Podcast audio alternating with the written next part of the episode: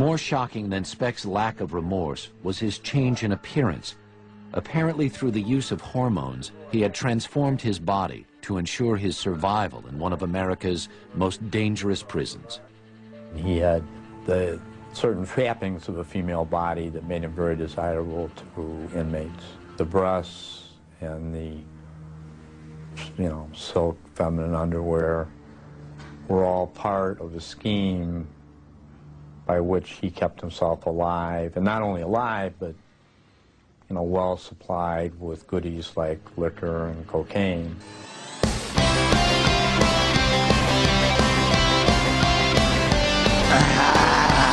Listen, living, listening to Sick and Wrong.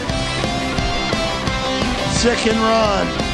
Yes, you're listening to Sick and Wrong. The Sick and Wrong, the world source for antisocial commentary. God, what a bunch of scumbags. Good evening. Welcome to Sick and Wrong, the world source for antisocial commentary. I'm one of your hosts, E. Simon. I'm the other one, Kate Rambo. What's cracking there, Kate Rambo? Yeah, not much, mate. What's going on with you?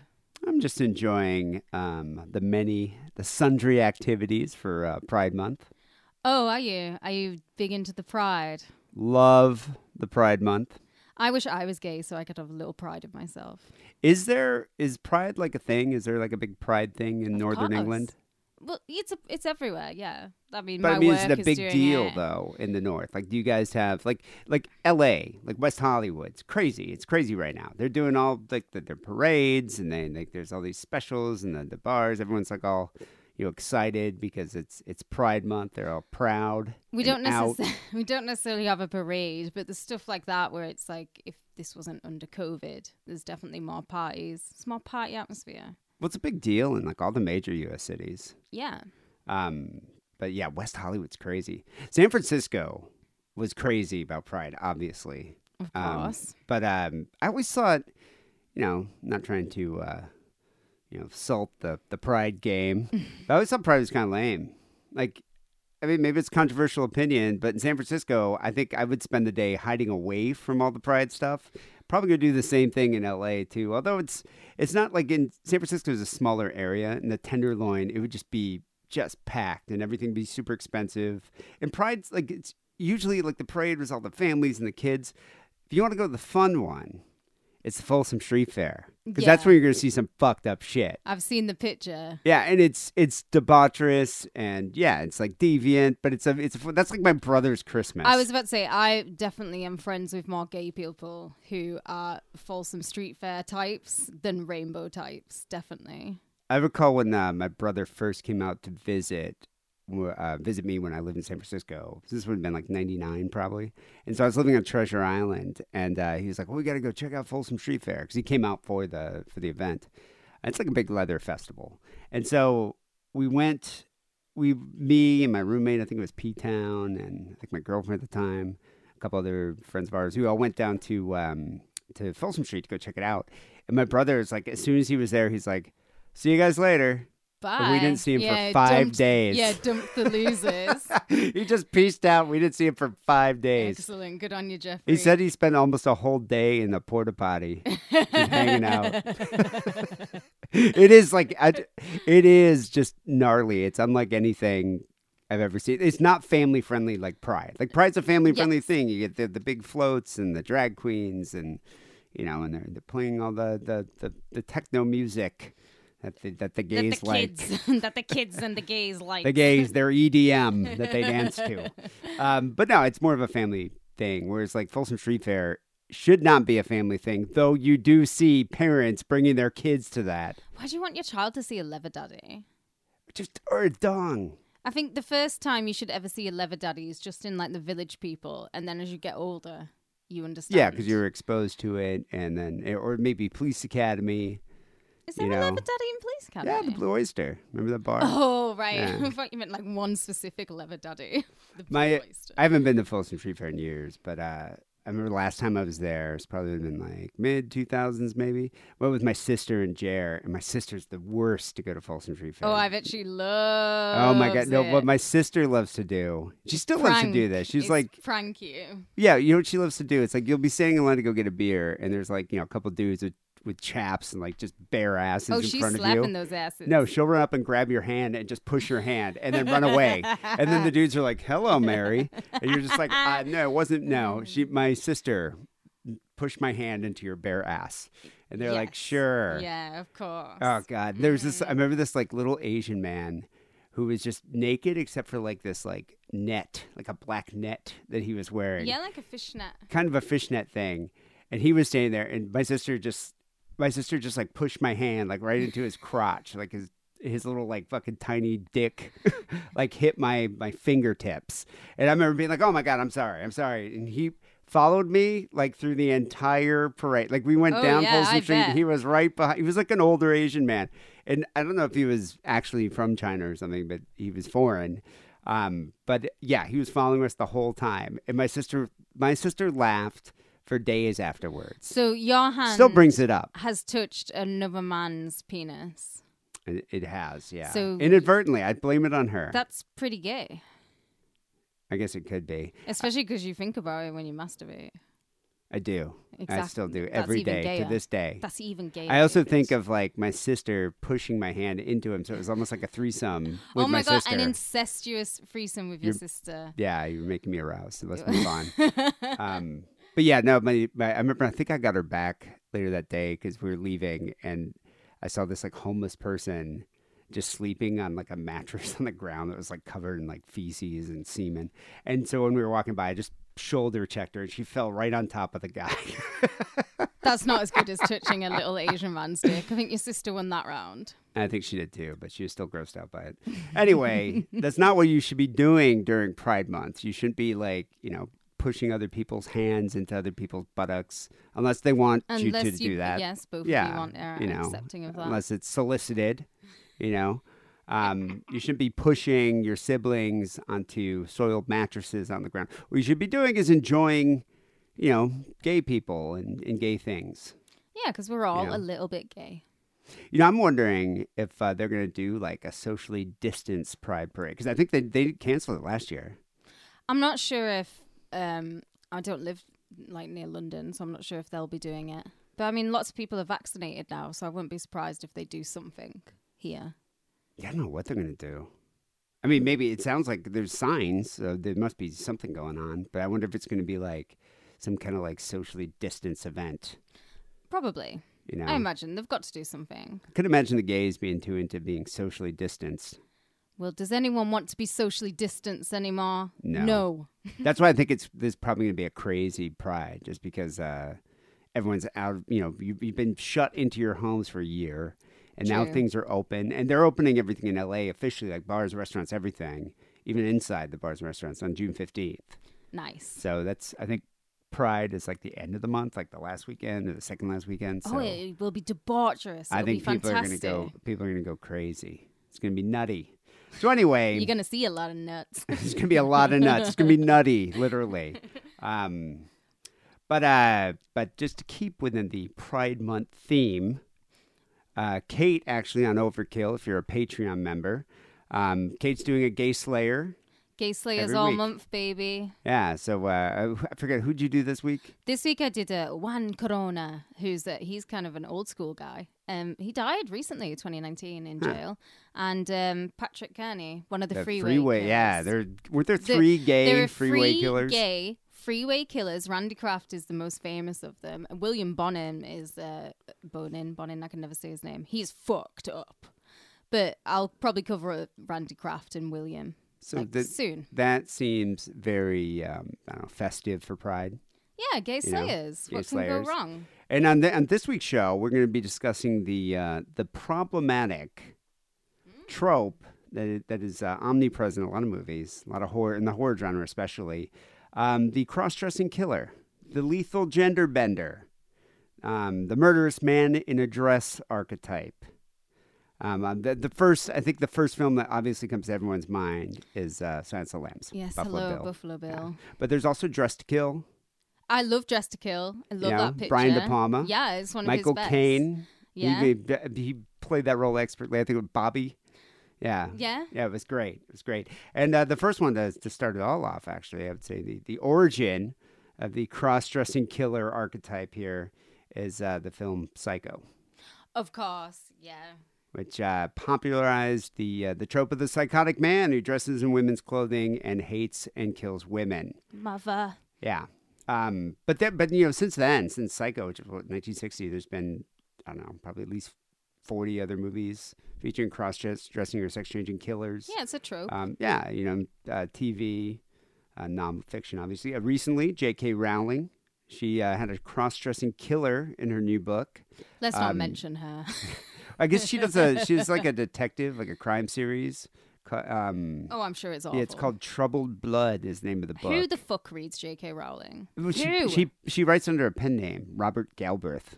Okay, so I've never even heard of she's this.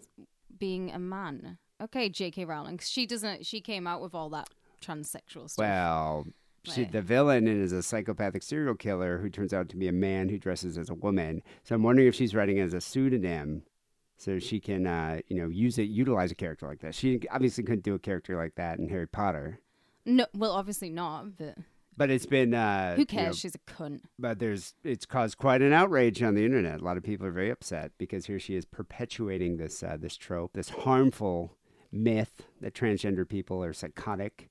Uh, you're supposed to fear men in dresses, um, that they're monsters, and uh, and, the, and the, the typical thing too in a lot of these movies, and I think this is why a lot of uh, you know uh, trans people are upset about it is uh, they don't actually talk about the identity of the person as much. It's just they show them in a dress with a knife trying to murder people.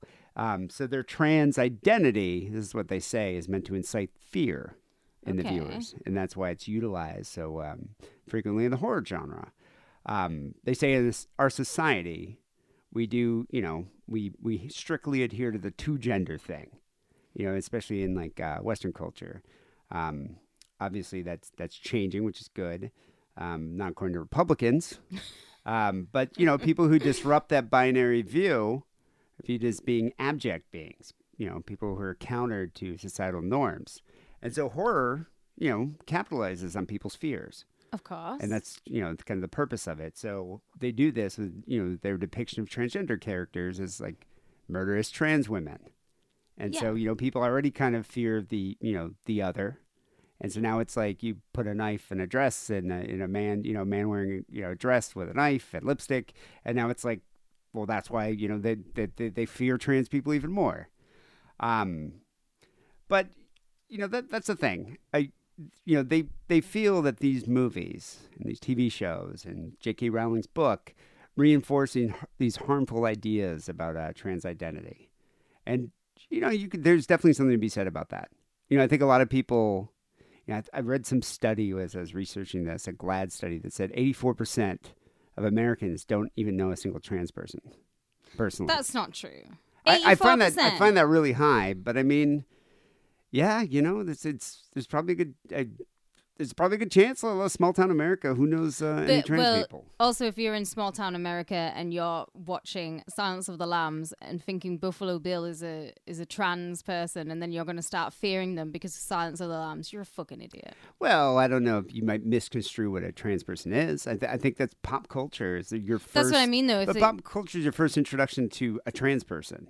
Yeah, but if you're not going to then branch out and like open your mind from there to other possibilities about what shit can go on and like educate yourself, then you're a fucking retard. Kate Rambo, these people still think Trump won the election. Some right. people. It's probably the same 84% who think he's he's coming back in March. But that's the thing, though. You know, you could say Buffalo Bill isn't really even transgender. well, he's not. He's just a transvestite.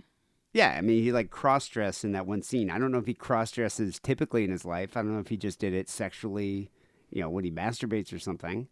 Well, we'll never know. I've never know? actually read the book, so I can't tell you anything more about Buffalo Bill. But I, I think in the there's a you know portion in the book where Clarice even says that you know transgender people are violent by their nature, There and so she even argues that he isn't violent because Buffalo Bill isn't violent because he's transgender. He's violent because he's a psychopath. Of He's a disturbed individual. Yeah. It's not that all trans people are disturbed individuals, but unfortunately, a lot of people can't make that differentiation. Um, you know, you look at it like uh, Norman Bates in Psycho. He wasn't trans.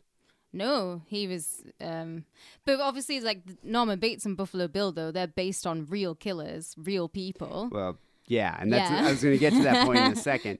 But uh, Dressed to Kill, which uh, Brian De Palma's uh, 1980 film, definitely check it out, people. I think it's a good movie, um, even though a lot of people think it's controversial. Oh no, I like Dressed to Kill. But great. transgender identity, they feel that in that movie is equated with mental illness. So the killer, Bobbi, Michael Caine, is a transgender woman with bipolar disorder.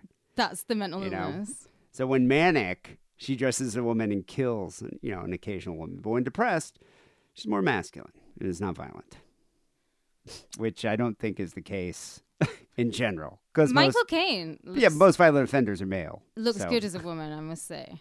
Oh, he's great in that movie. He looks great. Um, there's a movie called Sleepaway Camp with a serial killer on the loose at a children's summer camp. Iconic twist ending in that one. You should go check it out. But uh, you'll see. I think what you I'm- know what the I twist Yeah. ending will be now. Yeah. Um, but yeah, you know, there's uh, people claim that these scenes, these characters, create an association between fear and trans women because that's their only introduction, you know, to, to trans people. Right. Because they just think that they're psychopathic killers. But it's so um, stupid if people think that. There's a documentary that uh, recently came out called Disclosure that uh, kind of goes through and um, revisits a lot of these movies and how these movies in film, just throughout the past, you know, 40 years, um, represent trans people, you know, as jokes, as victims, as slashers. And then they kind of explore the negative impact that has on trans people's lives. And they claim, and they kind of make this this point, and I've read a couple other articles from um, you know trans websites and things like that, and I do agree with it. I mean, these stereotypes are harmful, and they have led to, and you know, they- they've led to a notion where it's, you know, people think that they're, you know, they're they're, they're abject creatures or things like that, and they dehumanize trans people. I do see that. Um, but they claim that there's no trend of men creating false identities as women to commit or escape capture for their crimes. Um, they say that there's no trend of wi- of uh, trans women cr- or cross-dressing men or gender fluid people even being murderous. So they're they're claiming like what are Wait, these? they're saying that cross-dressing men don't kill. well, that, that, That that absolute there's no fucking trend of bullshit. it, There's and so this many trend exists in fiction and in film. You know, and that's and that's the thing. And the mainstream media sensationalizes it when they see some kind of gender nonconformity. You know, uh, they, they bring up how the Republicans, you know, was that like a couple years ago when they're arguing about the bathroom bill, like uh, transgendered people aren't allowed to use a women's restroom, and they called it the Buffalo Bill. Okay. That's what they they, they called that on Fox Uh, News. Yeah idiots. But but my point is, and kind of getting back to what you were just saying, I understand how this you know murderous man in a dress trope, you know the creepy cross dresser, is an often overused cheesy horror film cliche. Um, but there is truth behind this murder, you know, murderous man in a dress trope. There is truth behind it. I mean, Hollywood Hollywood didn't just go, you know, film directors weren't like, we're going to create a cross-dressing villain here to disparage trans people, you know, and disperse disperse these myths about their identities, you know, because they're all evil psychopaths. A lot of the characters, you know, Buffalo Bill being one of them, um, Norman Bates, are either based directly or composites, you know, of real life killers, real life killers who had gender dysmorphia, real life killers who cross dressed, and, and real life killers who even underwent, you know, full gender reassignment. There are. There's So- lots. so that's why I'm saying it's not, you know, this isn't something they made up. It's it's definitely based in reality. Now, whether or not it's it's healthy to depict that in a film, I mean, that's something. uh, I mean, you know, you could debate about. It's you know, people can say like violent video games cause teens to be violent. of course. You know, I, I think there's definitely, you know, a line to be drawn between fantasy and reality. But the reality is, there are a lot of cross-dressing killers there are. and there are a lot of killers who are transgender. I mean, there are, especially in Australia. And we're going to get to that in a second. How wise, mate. Yeah, no, it, it blew my mind when I was doing this research because I was like, are there that many transgender killers? And you know, there there are a lot of cross-dressing killers. There's a lot, you know, we uh, Kate has a whole list here. You know, like um, and a lot of a lot of killers who were dressed as little girls when they were children, and this affected their development Of course. you know, throughout adolescence. Um, you know, there there's that level, of uh, of killer cross-dressing killer. But then there's you know then there's also the the people who undergo a sex change while in prison and things like that. And there's a few in um, you know in America and there's a few in in England, but there's a lot, an inordinate amount in Oz in Australia. We're gonna get to that in a second. But you so you have a few Americans who could be considered cross-dressers or Yeah, who or were known for their killers. Yeah, who are known for being cross dressing. It's like part of them and their studies. So, like, one of the most famous, I would say, is the BTK, Dennis Rader. He took loads of saucy bondage pictures of himself dressed up in like his victim's lingerie. He would steal tights and Bind, you know, torture, put kill. Them on, bind, torture, kill. What's What's funny about Dennis Rader's is the guy just looked like such a typical, Well, he's a dad. you know, dad, like a Midwestern dad. You know, he's kind of kind of stocky. He's got like the mustache and everything.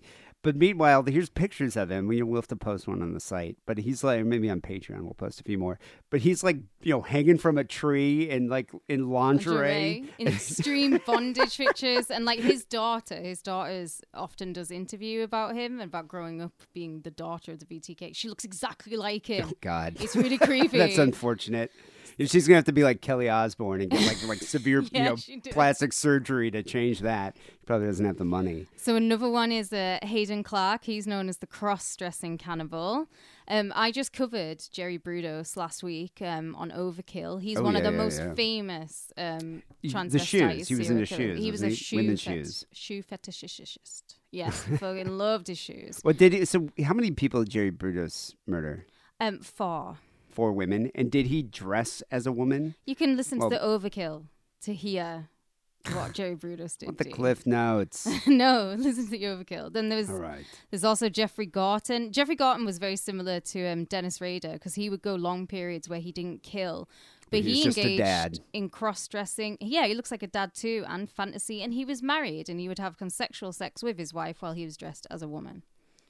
So there's the doors. Wait, so he would he would cr- so he would cross dress while he was having sex with his wife. and he was also cross dress in his own time. oh, okay. and right. yeah, in his victim's clothes. So then, Obviously you know, sexualized it. so we were talking about him. One of the inspirations. So one of the inspirations for Buffalo Bill was Jerry Brudos, and the other is Ed Gein. Oh, Ed Gein. Yeah, Here yeah, he yeah. is, everyone. Ed freaking Gein, the madman. What? He was off his rocker. You know, the thing is with a lot of these famous serial killers, like the celebrity serial killers, we don't tend to do those on Sick and Wrong because, like, I don't know, 10 million podcasts already I've already covered. done them. Yeah, covered these. But I'll do them on Um, Overkill. Yeah, we, we we'll go into an overkill. We tend to go a little more obscure and go for the killer that you haven't heard of. However, that being said, I don't want to undermine how gnarly Ed Gein was. He, I'm going to do Ed Gein on Overkill one time because I think he's hilarious. So I found this great quote, which comes from like um, a November 21st issue of a magazine called The Journal.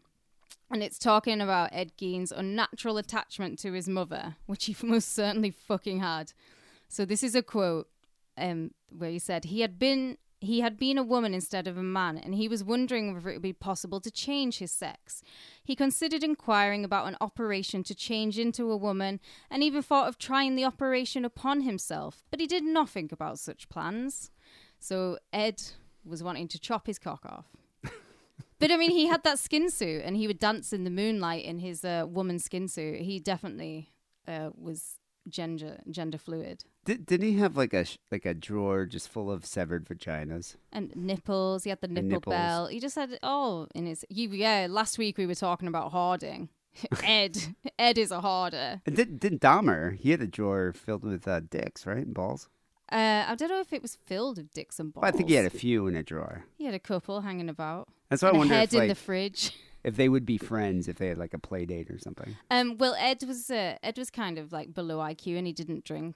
Jeffrey of wants to have a chat, and he wants to drink. Yeah. Yeah. So then the next guy, um, I know Jim can't swim. If people watch him on YouTube, he did a good documentary about this guy, and that's um, Canadian Colonel Russell Williams.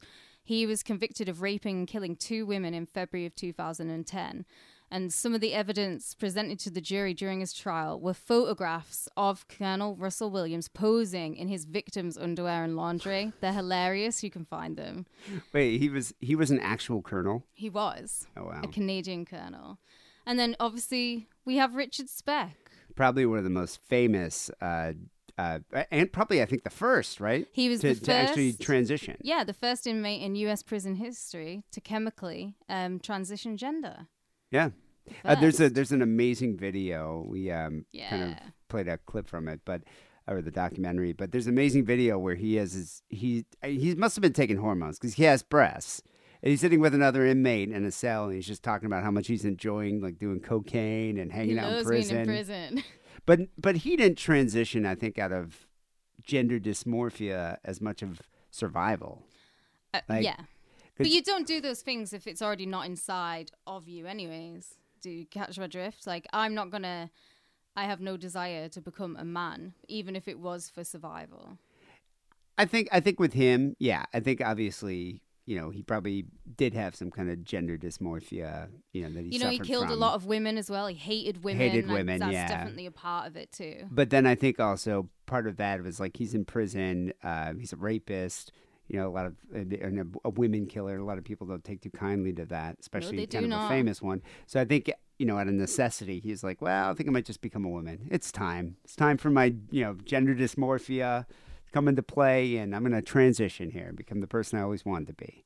But he like did he had like would wear like silk underwear. He would, yeah, Yeah, he like uh, grew his tits out. and had a great time. And then he died in the early nineties. Didn't he have like uh, they they did like um, like group sex with him? They did, yeah. where it was just like everybody like bukkake scenes and all Queen bee of his jail. So we have, you know, there's also like plenty of serial killers who were forced to wear dresses. You know, Charles Manson was probably one of the most famous. There's Charles Albright. He was the eyeball Oh, the killer. eyeball killer. Yeah, yeah. We should cover him one of these days. But two, I only managed to find two killers in America who are full on transsexual now. Oh, that have fully transitioned to, compared to to, the to the many many Australian ones that you're about to tell us all about. So there was in Charleston, South Carolina. There's um, Catherine Brown. She was formerly known as Edmund Tennant Brown the Sixth, and she's serving a life sentence for her crime for obsessively stalking a woman for over two decades since boyhood. Twenty years. Yeah, this woman was kind of like um, had dated her dad, and then she became obsessed with her, and she raped and killed her in 2003, and she's now a transgender woman like in a male become jail. her. Possibly. Well, so she's a transgender woman in a male prison. Well, because they won't move you. uh, Obviously, we're not Yeah, here to discuss Yeah. about that. Let's not even get into it. And the other famous case is uh, Michelle Lynn Kosilek. She's serving a life sentence for the murder of her wife, and she's like really well known for the controversy surrounding her attempts to obtain a, to obtain a vaginoplasty for her gender dysmorphia while in prison. She's not a very attractive trans woman. if you've, There's if a bit of the seen a picture Caitlyn. Jenner's going on. Yeah, yeah. Um, there's a. I was reading something about Kosilek where um, she was at home, but like her wife. This is this is her defense. Her wife wasn't home yet, and she was at home, and she's like, "Ah, I think I might just put on my wife's underwear, put on her bra, hang out, and uh, she claims that the that her wife came home. Found her wearing her bra and panties and flew into a transphobic rage, and she she had no choice but to like defend herself and you know smash a coffee cup across her head and stab her like 30 times i mean she had to She had to do that. It was to protect her against transphobia. Well, she's serving a life sentence now, and she is not going to get out anytime soon. but the other thing too is uh i think she like hid the body in the closet or hid the body somewhere and then um they her his wife her wife had a 15 year old like step he had a step stepson a 15 year old stepson he came ho- and i came home and they had dinner hung out as if nothing happened Where's my mom? Yeah, it's like, why are you wearing know. mom's dress? This is odd. but yeah, that guy, that, um, he underwent a uh, a full uh, sex change, or I think he was trying to, because it was a big controversy. It's a time. controversy because certain prisons won't give you the hormones. But if you're taking the hormones before you go to prison, the prison has no choice but to give you them dr- But those to continue drugs. it, yeah, yeah. But if during your jail term, this is what happened with Michelle. If you want to then change your gender, you can't. Ha- you don't have access to those hormones. You're in jail. You're not allowed to go and like do stuff like that. Well, They won't I let mean- you. yeah, it's, you'd think it's almost like a danger to yourself at that point. How how do you mean? Oh, because of like you might get raped. Yeah, you know, Yeah. I mean, you could be you could be harmed.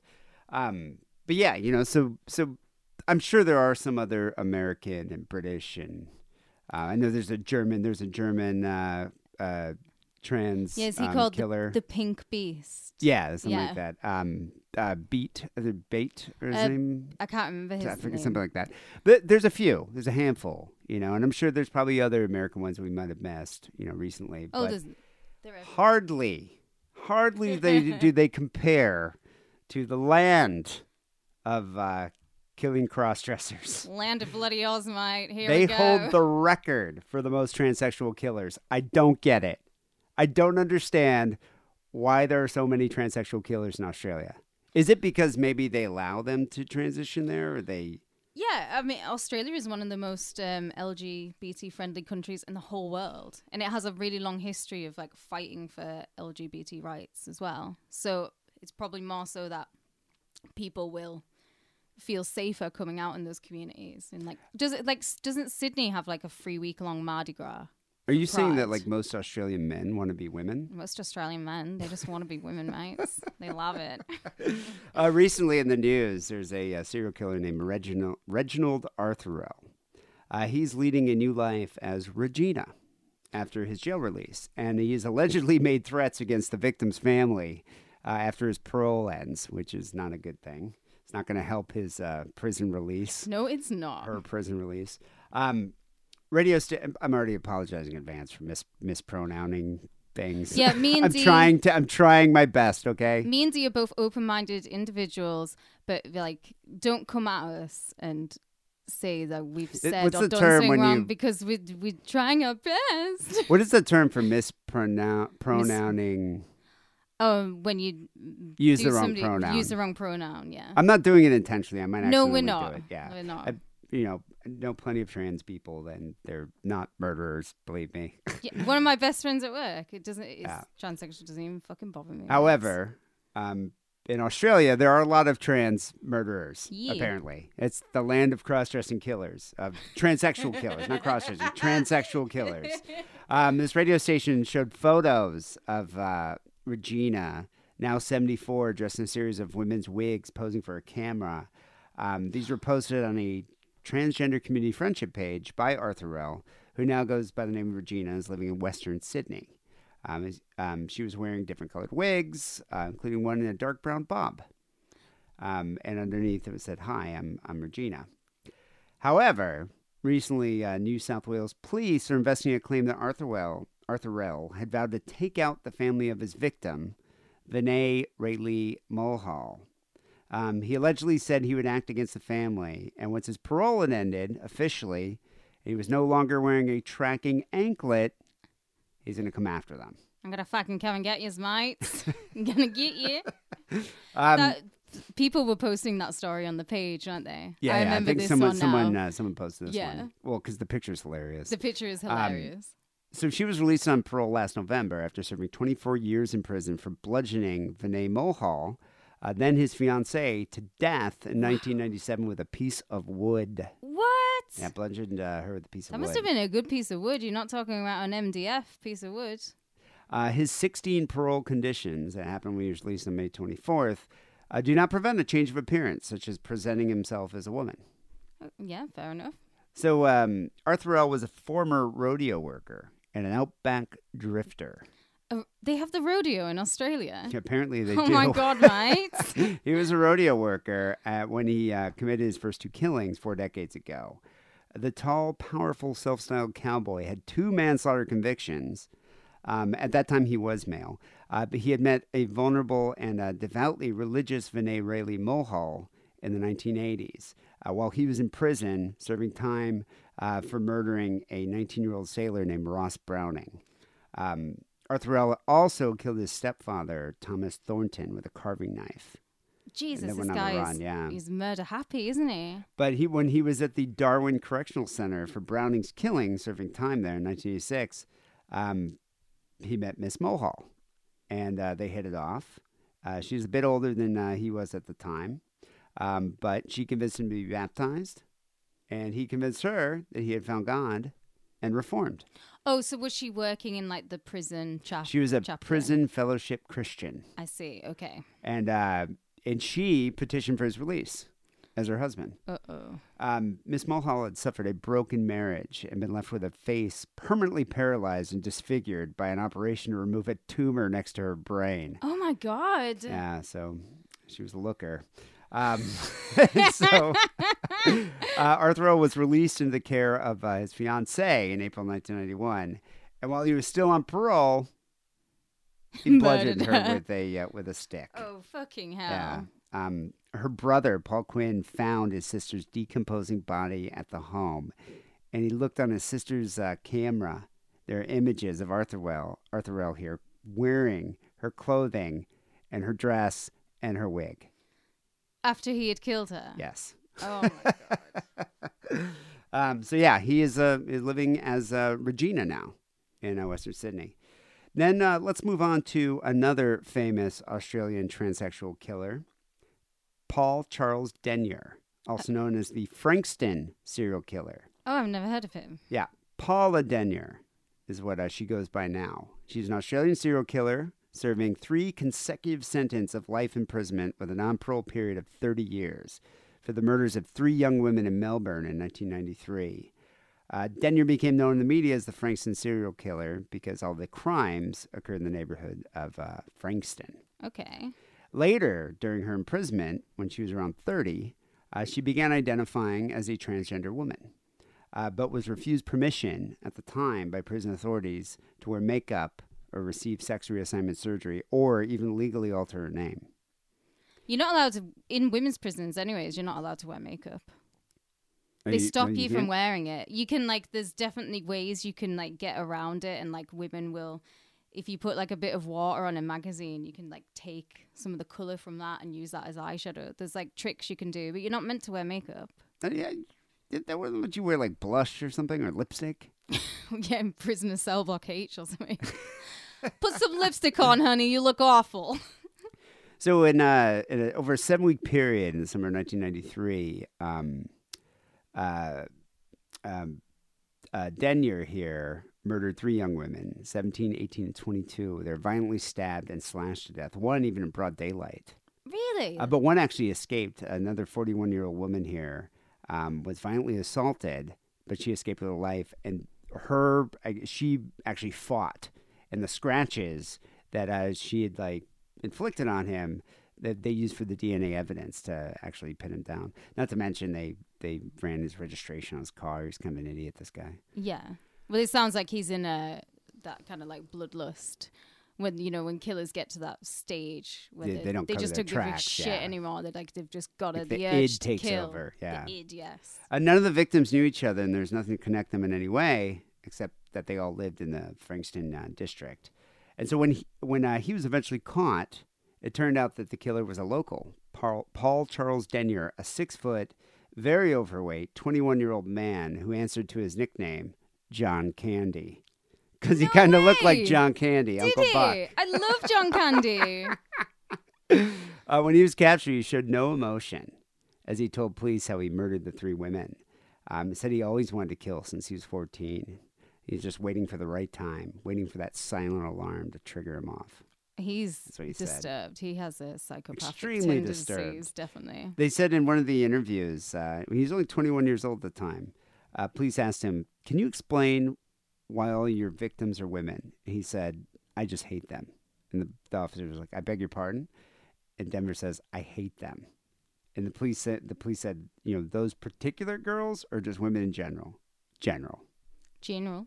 So yeah, he just hated all women. But this guy was just awful. Even when he was a kid, I mean, he murdered cats, he murdered kittens. Uh, there's one story I read here that uh, he actually had a girlfriend, which blew my mind. This woman named Sharon Johnson. Obviously, doesn't pick her lovers all that well. Um, but yeah, like she supported the guy.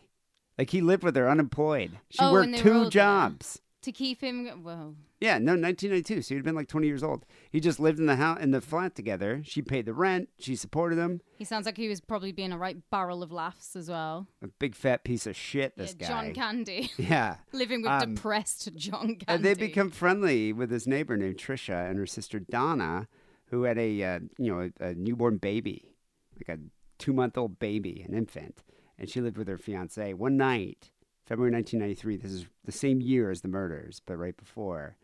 Um, Les and Donna arrived home around 11 p.m. with the baby in a bassinet after working uh, at, his, at his pizza job. And uh, as they walked into uh, their, their living room, they saw on the wall behind the television set the words Dead Don.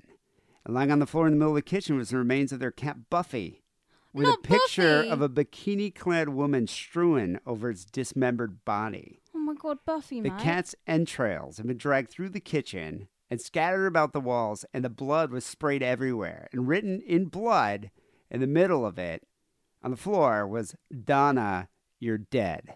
Not Donna. Yeah, Not and Buffy. One of Buffy's eyes was bulging from its socket, the other eye was missing, ripped out of its uh, unfortunate. Did they ever find Skull. out its other eye? no, I wonder what he did with it. Think he kept it? Probably trophy. Oh, poor Buffy. Yeah, he ransacked the house.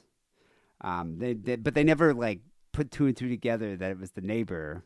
You know that he was yeah, the, you know because if they're the friendly enough, here. you wouldn't think. And then there's a number of victims. 18 year old Elizabeth Stevens, who was stabbed, throat slashed, crisscross pattern carved into her chest. Um, another another mother who left her 12 day old son, 12 day old son at home with a male friend. She went out to go get some milk.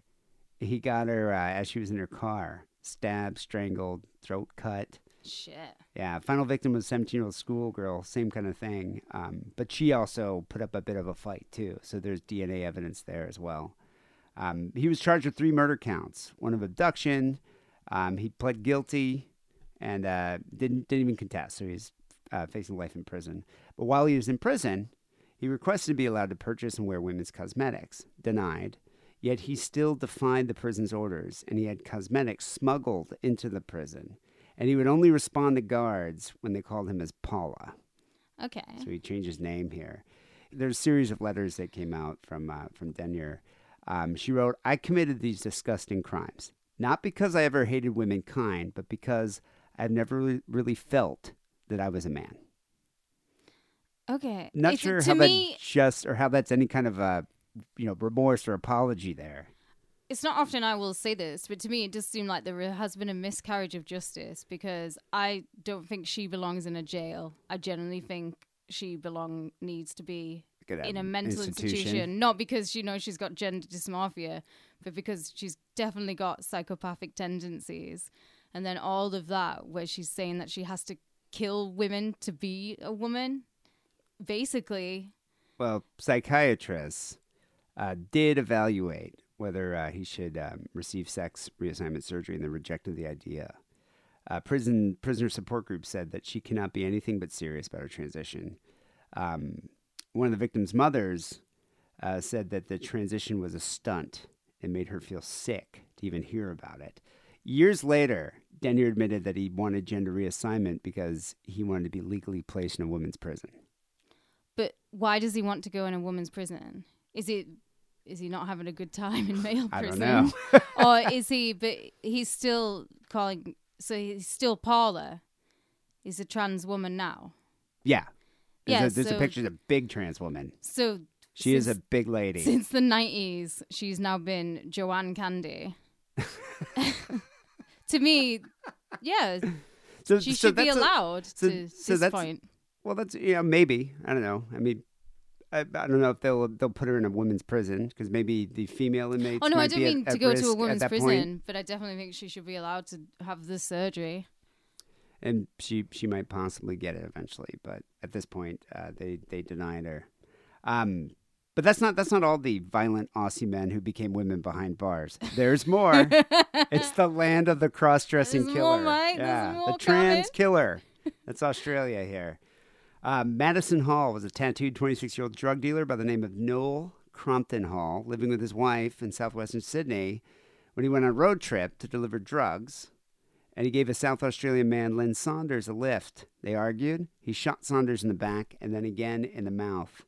He was sentenced, sentenced to 22 years, and while in prison, Hall began dressing as a woman in jail and self harming, complaining that he was a woman trapped in a man's body.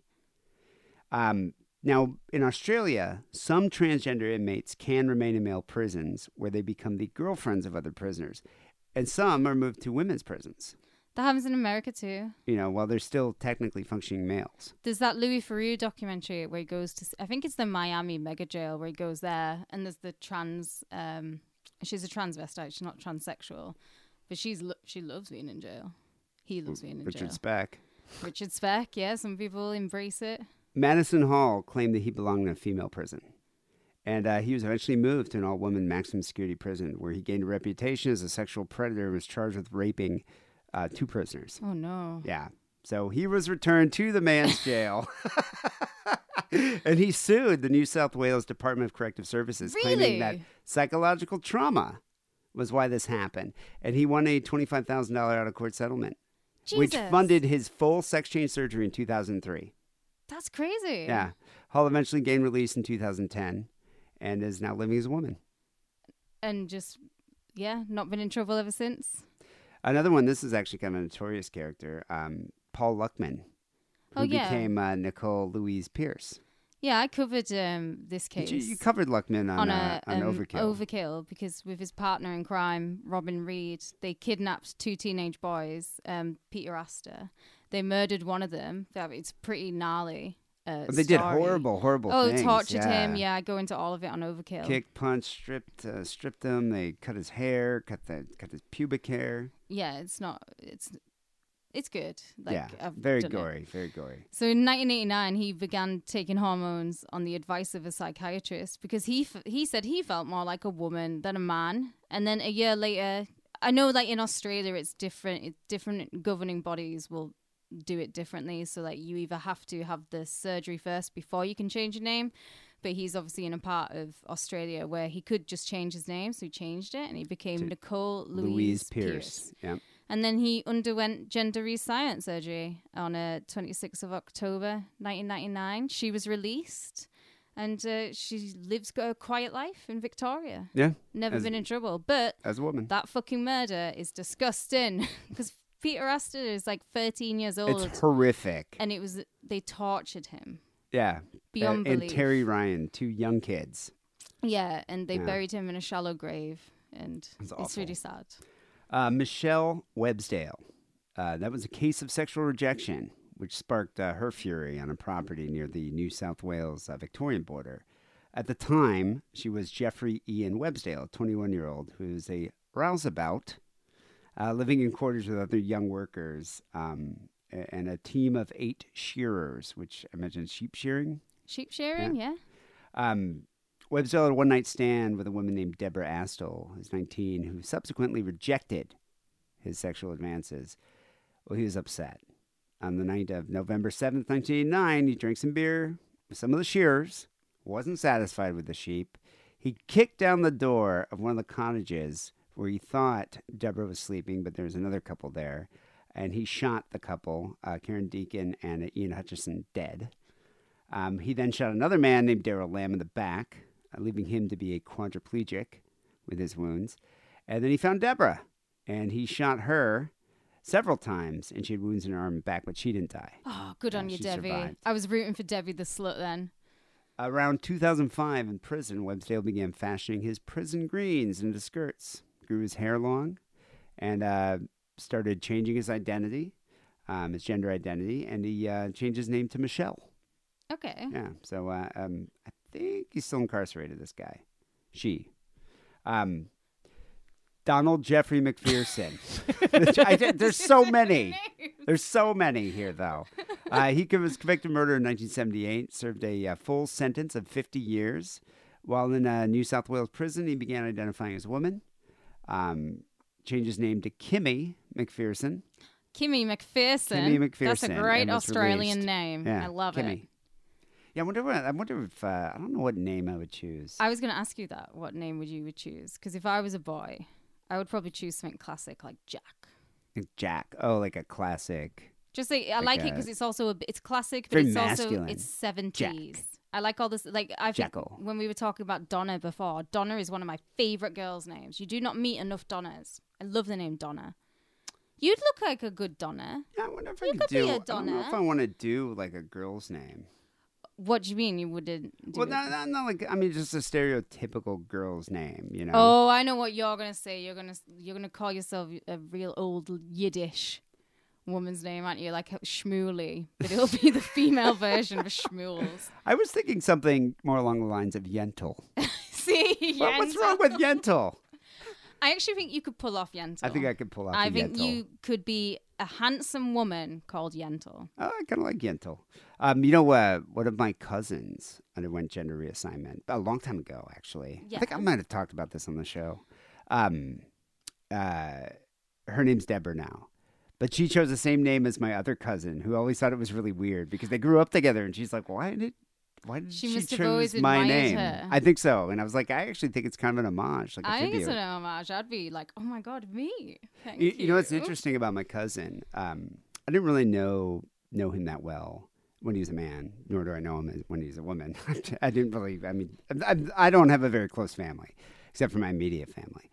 Anyway, um, I, while, while he was a man, he had two kids, and he was a very successful uh, optometrist or uh, ophthalmologist. He like pioneered laser surgery. Oh wow. So at the time, he was like living, I think, like two houses down from Michael Jordan. oh, Like very, very wealthy. And then uh, he decided that it was time for him to uh, undergo gender reassignment. And become Deborah. yeah, he became Deborah. He uh, wrote a letter to like all of his patients who were all freaked out. I mean, this was like 1993 or 94. Yeah, luckily things have like Ch- I definitely think things have progressed definitely a lot progressed more since now. then. Um, but yeah, his wife flipped out, wouldn't let him see the kids. Oh And wow. they had like a, a vicious court battle. I think both his kids don't even talk to the, the mom anymore. Like she's kind of she's kind of a lunatic. And uh, yeah, she moved to New York, opened up a new practice, and is a woman. nice. Yeah, it's pretty pretty cool. I remember the funniest thing about the funniest thing about it is when she was transitioning before I think she had like the surgery and everything. Um, she was, you know, I don't think she knew. I mean, she was a, in her fifties, like mid mid fifties, fifty year old man um, that was becoming a woman, and she didn't really know. I think many like LGD, LGBTQ people, except for my brother.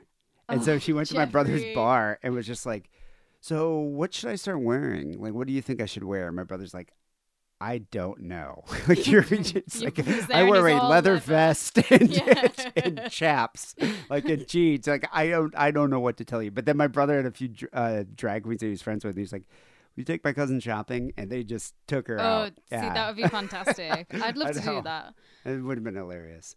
Um, but anyway, so friends, so th- there are, I guess, in closing, there are a shitload of transsexual killers in Australia for some reason. I don't understand it, sun. but there's a lot. And maybe it's the Fosters. Maybe I don't know what they put in the Fosters, but something uh, caused a lot It's all of the prison shrimps on the barbies. Yeah, It's the fucking baking to sun. become It's all the animals that want to fucking kill you. A forensic psychologist, Dr. Chris Lenning, said that inmates who tend to change their gender are taking on a new identity and leaving behind the factors that they didn't like about themselves, which could include the violent behavior, connections or association with other violent people.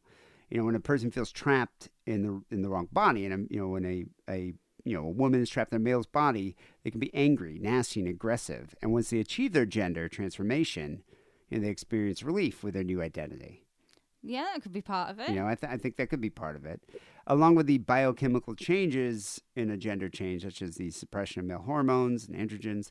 You know, brings a, a, a powerful change to this person's life. So, I mean, it's hard to say. Like, what were were these people opportunists like Richard Speck, or uh, the guy that went to the female prison and became a rapist, or were they people who really did suffer from uh, you know a gender identity issue? Yeah, and it's affected them their whole life. We'll know? never know.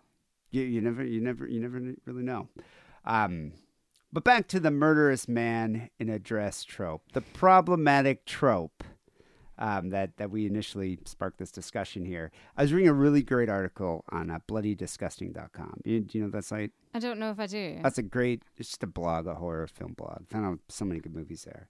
Um, but this author, uh, trans person, wrote a um, um, very interesting article. I got a lot of information from about the murderous man in a dress trope.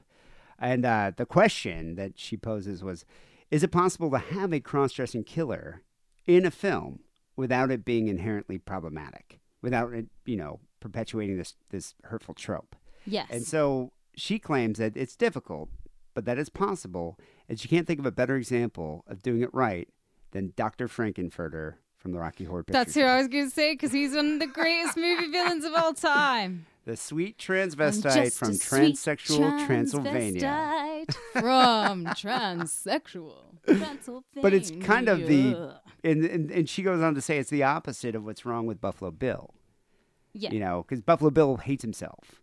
Buffalo Bill's violent. He's a psychopath. Oh, Whereas- Dr. Frank-N-Furter loves himself. But he's not also not trying to be trans either. you no, know, he is who he is. He's you know his- Sweet transvestite. yeah he's you know um, he doesn't want to live as a woman, but he's in love with women's fashion and culture and He's celebrates building a it, man. Really, you know. hmm Um, Love that film. yeah, you're a big fan of that film. Oh. Yeah, I used to like it when I was younger, but I saw it too many times at the movie theater I worked at every Saturday night. I couldn't take it anymore. I think it's like just kind of like British law that we all must love that film. It's like one of the greatest British films. Well, when I was like, all s- time. when I first saw, I, I can understand it. It's, it's a it's a brilliant film. And when I was young, I remember being like, "Oh, this is great." But then after I don't know three thousand times of seeing it and seeing yeah, dumbasses singing it, You're gonna hate any film after three thousand. believe me, I've pretended to like it so many times to get for laid. every girlfriend Oh, yeah. you've ever had. I. Every goth girl I've dated. yeah. Um, but on a serious note here, the representation of trans women in horror definitely does have, you know, real world implications. You know, I mean, leads to people have, you know, misconstruing what a trans woman is, thinks that they're, you know, less than human, an abject creature, and, uh, you know, a monstrous thing. And, and that could lead to violence in the real world as, you know, there's an alarming murder rate right now of trans folks. It's, you know, I don't even do those stories on Sick and Wrong Yeah. like how many you know trans people are murdered i mean it's it's very depressing and it's you know and especially trans women of color and so you wonder if like you know these tropes these archetypes of a cross-dressing killer have permeated the, the cultural consciousness and it made It's- people like have just these negative opinions and perceptions That's like what I was saying earlier, people. though, that if people are only gonna take like snippets from films and become fearful of trans people because of a fucking film has shown them, then they're fucking idiots. They're fucking like that's who they are. They'll always be idiots. Well, I think that's what it is. You know, when you watch these horror films, and you see a character like Buffalo Bill or uh, Bobbi in Dressed to Kill. You know, that character's there to make an audience frightened, you know, fearful. But it's important for you, you know, to look and understand where your own feelings and biases are rooted. You know, at that point, Exactly. you know, do you fear that person wearing a dress? You know, that man in a dress more than you fear like Michael Myers? exactly. you know, or Jason. Uh, But I think that the the fact of the matter is, is we as a society, but definitely like parents and you know, as a culture, need to educate ourselves that you know to know the difference between a disturbed psychopath in a film that happens to cross dress and an actual trans person, Yeah. you know, who lives a life as a trans person.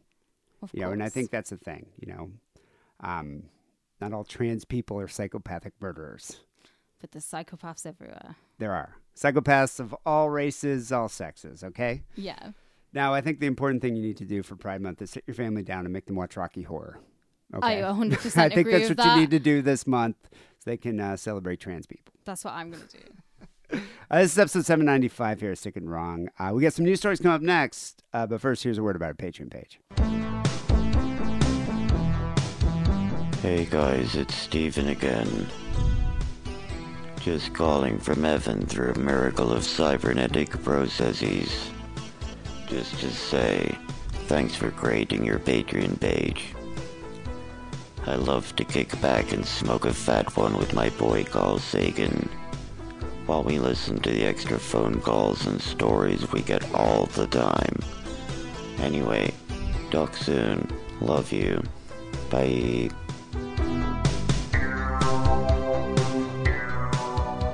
So, the first news story we have here was sent in by a few people, several people, including Evil Bunny. She Uh, sent this one in as well. I love Evil Bunny. Um, I'm pretty sure. I'm like 98% sure that we covered this story in the past, but um, the guy's back in the news. It's a it's topical, and there's more grisly details. it's a new dawn. It's a new Yeah. day. Self-styled Satanist beheaded his cellmate, but the guards didn't notice, according to a recent report. Oh, oh, Yeah. great guards! Is this in Jeffrey Epstein's jail? You know, I wonder if it's the same guards, like they were transferred to Epstein's jail. Uh, no, this was at Corcoran State Prison, which is uh, uh, like a maximum security prison. Uh, I think it's like Central California. I've definitely mispronounced saying Corcoran um, on Overkill a few times. Corcoran. You know, Corcoran. Corcoran, to uh, eagle eyed listeners who have listened for a long, long time, what people used to make fun of, like, what does Wackerly do? Because he was an engineer, but he would always have to go to prisons to, like, do an inventory of their light bulbs and things. So people said the joke was that he counted light bulbs in prison. But Wackerly would go to Corcoran. And they would just be like, all right, yeah, just go walk, uh, you know, walk through the, uh, the the field or whatever, and go count your light bulbs. And there would be like murderers, like real inmates, just you know, hanging out. Staring at Wackerly. Yeah, in the lot. And Wackerly was just like, what the fuck? Why don't I have an armed escort? They're not going to kill him. He's got that podcasting energy. They could have done, well, I don't know. He's, you know, The he's got, he's got birthing hips. They could have done much worse. They ha- they sense that he was a podcrafter. He is vital. Um, yeah, no, I think uh, maybe they, they saw that. They're like, you're a what? All right, let's just leave that guy alone. But yeah, no, he went to Corcoran several occasions. Um, so uh, the, the convicted killers here shared the same cell at Corcoran. Uh, on the morning of March 9th, 2019, only one was still alive. dun dun dun. Uh, Jaime Osuna, 31 years old, had decapitated and dissected the body of his cellmate, Luis Romero, who was 44, uh, with a makeshift knife. Uh, but prison guards, after they made the rounds, reported that both men were still alive. Does it say what type of shiv it was? Because I actually know how to make a shiv Uh, using a toothbrush. they later on say it was like a razor, like Yeah. a razor blade. I learned how to do He it. He might have done it with a toothbrush. like I think yeah, where you blade. wrap the cling film around it and then you kind of like. But I polish it mean, it had to have been a very sturdy knife to behead the guy. Oh yeah, you could just be hacking do a away full dissection. Yeah, but I mean, take it off cut the through a nail with like a razor. Yeah, I I think. Yeah, you cut through the spinal column? I think a razor could do that, like a straight razor. Oh, I don't know. It's hard enough using like a saw, like a hacksaw would still Let's hurt your try. wrist. Um, but yeah, so they didn't even report anything. Uh, um, so there's been a uh, a recent inspector general investigation, uh, probably prompted by the uh, the victim, Luis Romero's family, suing the uh, California prison system here. And so these new reports had fresh revelations that that raised questions about one of the more heinous slayings inside uh, the California prison system here. And so now there's been a lawsuit about why Romero was in a cell with Osuna in the first place. You know, uh, he, he Osuna had a history of attacking his cellmates. So they're like, why would you put this guy in a cell with him? Yeah, well, space. It'll be a space issue, won't it? The fact is that they won't have any fucking space, so he's got to be in a cell with someone or else. possibly uh, that the guy was an asshole. And so they're like, we're going to teach you a lesson by putting you with a freak with Yeah. uh, Satan tattoos all over his face. That's true. Um, why the officers didn't discover, you know, the, the beheading and the grisly scene is not really, didn't really go into it in the reports. But there's a lawsuit from Romero's family that says the cell bars were covered by a white sheet, uh, suggesting the guards just didn't even look behind the sheet. They just kind of walk through. Oh, so he hung a sheet up to murder and to murder the guy, him, yeah. And the police, uh, the police, the guards are just like, fuck it. So the Department of uh, Corrections here disputed the findings of the report. They say that they conducted a thorough and complete investigation from the very beginning. yeah, right. It's like, oh, come on. if, you, if they'd have done it from the very beginning, they would have found his dead body at count in the morning. Well, I mean, there's a white sheet hid that, like, someone beheaded a guy. How big are those cells? They're not that big. It's like he was going to do Victorian shadow drama for his Yeah. cellmate in the evening. Um, but the attorney here for Romero's family, Justin Sterling, said the reports outline the department's veil of secrecy that obscures officer misconduct. Um, the guards were meant to check the cell every so often. And the crime, I mean, would have taken hours to commit. Think about this. He's got a toothbrush, he's got a razor on it, sawing through someone's head, dissecting him, pulling out entrails. to play with them. Yeah, it's not going to be like a 20, 20 minute thing. They probably made the rounds several Oh, times. imagine, right? Imagine if you're in the next cell to that. Just the smell, Oh, and the the smell, the squelching sound. You know what he's doing. You're not going to snitch on him, but you're like, I would think he was like wanking or something. he probably was wanking. He's a Satanist. They're all sexy. If the guards had been doing their required checks, Romero might still be alive today. I don't might, think- because he could have been killed by someone else in the prison. I don't think he would have been alive. I think they just would have found his body a lot sooner. well, Romero had already been in prison for 27 years. Uh, he was put in the cell with Osuna after arriving from Mule Creek State Prison.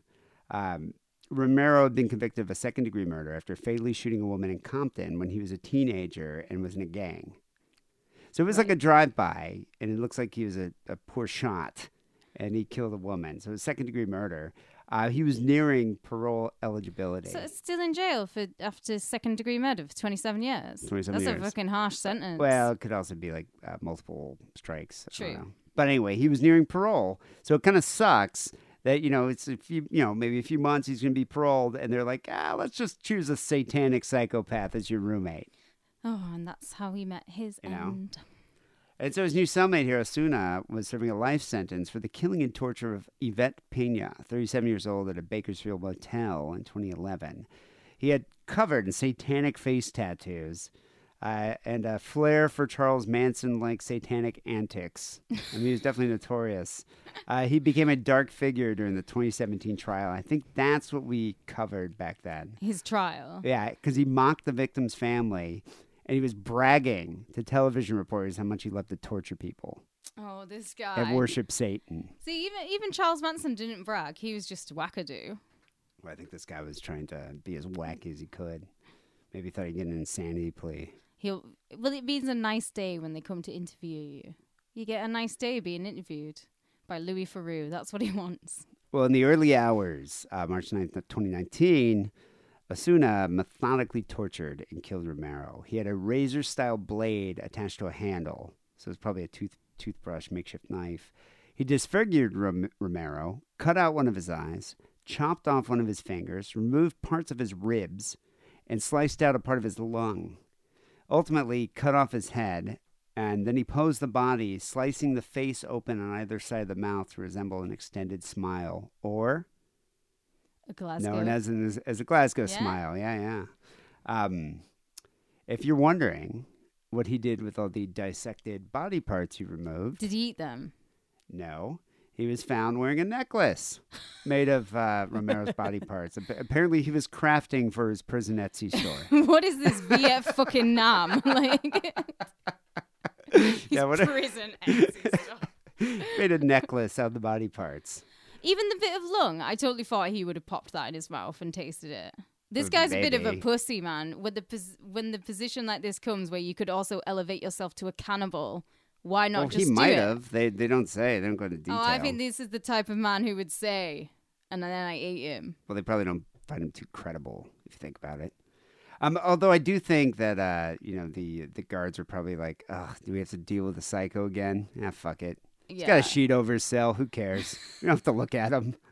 Um, they the uh, report said that they believe that the victim was conscious for a portion of the time. Well, you yeah, people you're usually conscious just before you murder them, are they not?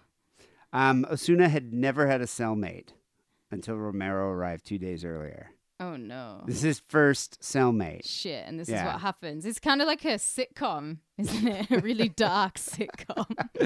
yeah, bosom like Satan, satanic bosom buddies here. but yeah, I don't think too many people want to be bunk buddies with this guy. No, he doesn't you sound like he's a weirdo barrel of fucking satanic laughs face either. tattoos. Um, apparently, uh, he did a stint at Kern County Detention Facility where he had been found with hatchets and other weapons.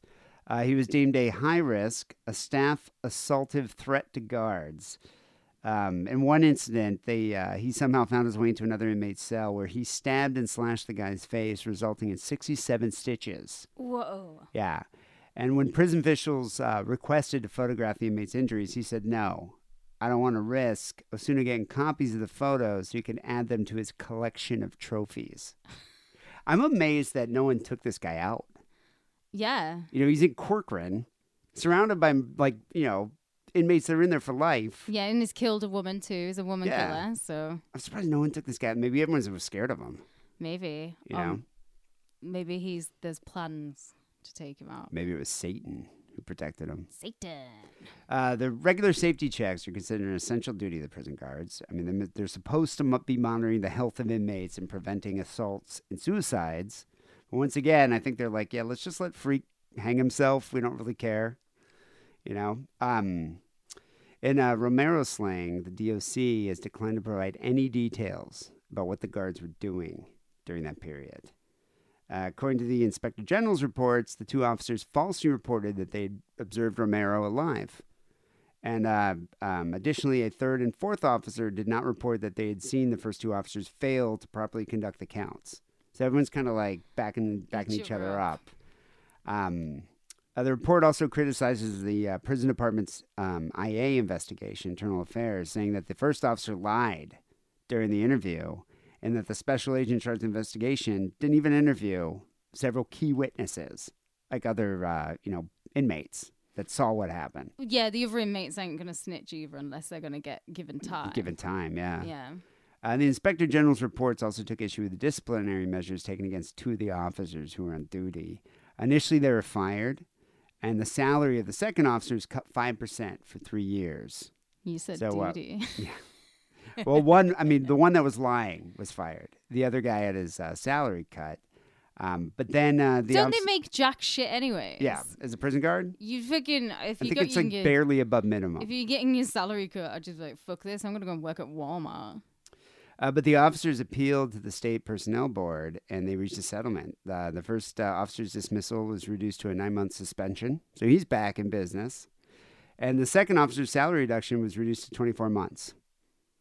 That's still a long time. Eh, a couple His feels worse because the first guy who lied is uh, he can come back to work in nine Yeah. months. Um, the inspector general's uh, summation here is that the department's handling of the case was poor. Meanwhile, Osuna was transferred to Salinas Valley State Prison Psychiatric Inpatient Program, which is probably where he should have been anyway. I think so. Um, he's been diagnosed with unspecif- unspecified schizophrenia, antisocial personality disorder, and No shit. borderline personality disorder. Um, a judge has ruled that he is not competent to stand trial for uh, Romero's death. I'm picturing picturing that guy living in like a cell like Lecter with like glass, you know, instead Yeah. of bars and like a brick wall background. I'm thinking more um, as like the Joker in a Suicide Squad. Ooh, yeah. I like can- I more can like a kinda bit of see it. that. He because you know he wants the limelight. As, But do- he's but not do as thi- sophisticated as Hannibal. Well, I'm not saying he has a desk and books and things like that. I'm just saying he's just in a cell with glass. and they're all just looking at him. Yeah, they're just looking at him. yeah. I mean, he brought Anyway. What do you have here for the second story? I've got a very British story, even though even the title of it is very British. Woman got pals to drown a 22 year old man in the river after she ghosted him following sex. Jesus. So wait, wait. She ghosts a guy She ghosts him. and then has her friends like kill him. Yeah, have a, Isn't that going to defeat the purpose of ghosting? it does completely. Yeah. Why not just kill him? Why ghost him and then kill him? Ghosting's awful. It's only happened to me like twice, but it's it's awful. It's awful I've feeling. been ghosted tons of times. After you've shagged them, Yeah. well, and it doesn't make you feel awful. I don't care. Oh my god, it made me I, feel said, awful. I mean, I guess it depends. I mean, I've only maybe okay, maybe not after shagging. I bet a couple like what made out. oh and, no, like, hung making a out is couple different. Times, I've- just never heard back from that no, that's maybe not a, ghosting. a couple times after like having sex once, and then Yeah, that's worse because then you're like, "Hey, you want to hang out?" and then they never and message then just you never message you ever back. Again. Yeah, because that's only happened maybe twice. yeah, that's happened to me twice. And whatever. Each time I was like, "Fuck." So don't ghost people. Damage just be your brave. self-esteem. Yeah, damage just fucking ruins your ego. All you've got to do is just fucking say to the person, "Look, it's not for me. Have a nice life." Be That's- respectable. Be res- yeah, that's all you got to do. So a woman, this woman here, she had sex with a vulnerable young man, and then she encouraged two of her friends to murder him. And she has since been jailed for life. Becky, Becky West Davidson, she encouraged her friends Sean Palmer and Sebastian Smith to kill autistic Joe Pooley. And then she uh, attended his memorial service and gave his mum a lovely hug. But so she has sex with an autistic guy, She ghosts did. him, and then has has her friends murder him. And then went to his funeral She's a psychopath. She's a fucking bitch, is what she is. so Ipswich Crown Court, they heard how Becky, she's 30, she ignored messages and prostrations of love from autistic Joe Pooley after they had slept together. Yeah, he's, he's an autistic guy. You know, he probably doesn't, you know, understand the correct emotional response to this. Yeah, it's very And hard. she just is probably like, I don't know, you know, the the the, the, the, the truck stop slut here. Not not trying to slut shame, but she seems like an evil person. the, uh, the the town bike of Ipswich. Looking Becky here. Um, so her friends Sean Palmer, who was 31, and Sebastian Smith, 35, they attacked Mr. Pooley before throwing him into the River Gipping in Ipswich, where he drowned. Palmer was later said to have confessed to his to his mother, his own mum, that he had held Mr. Pooley under the water. He was found dead in the river by guess what? A fucking dog walker.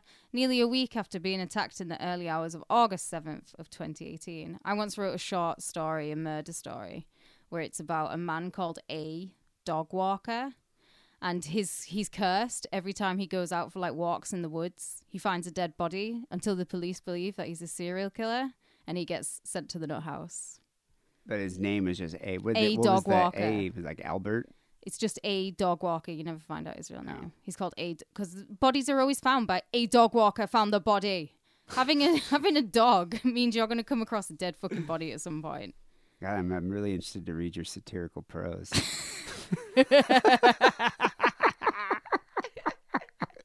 It in uni, all right.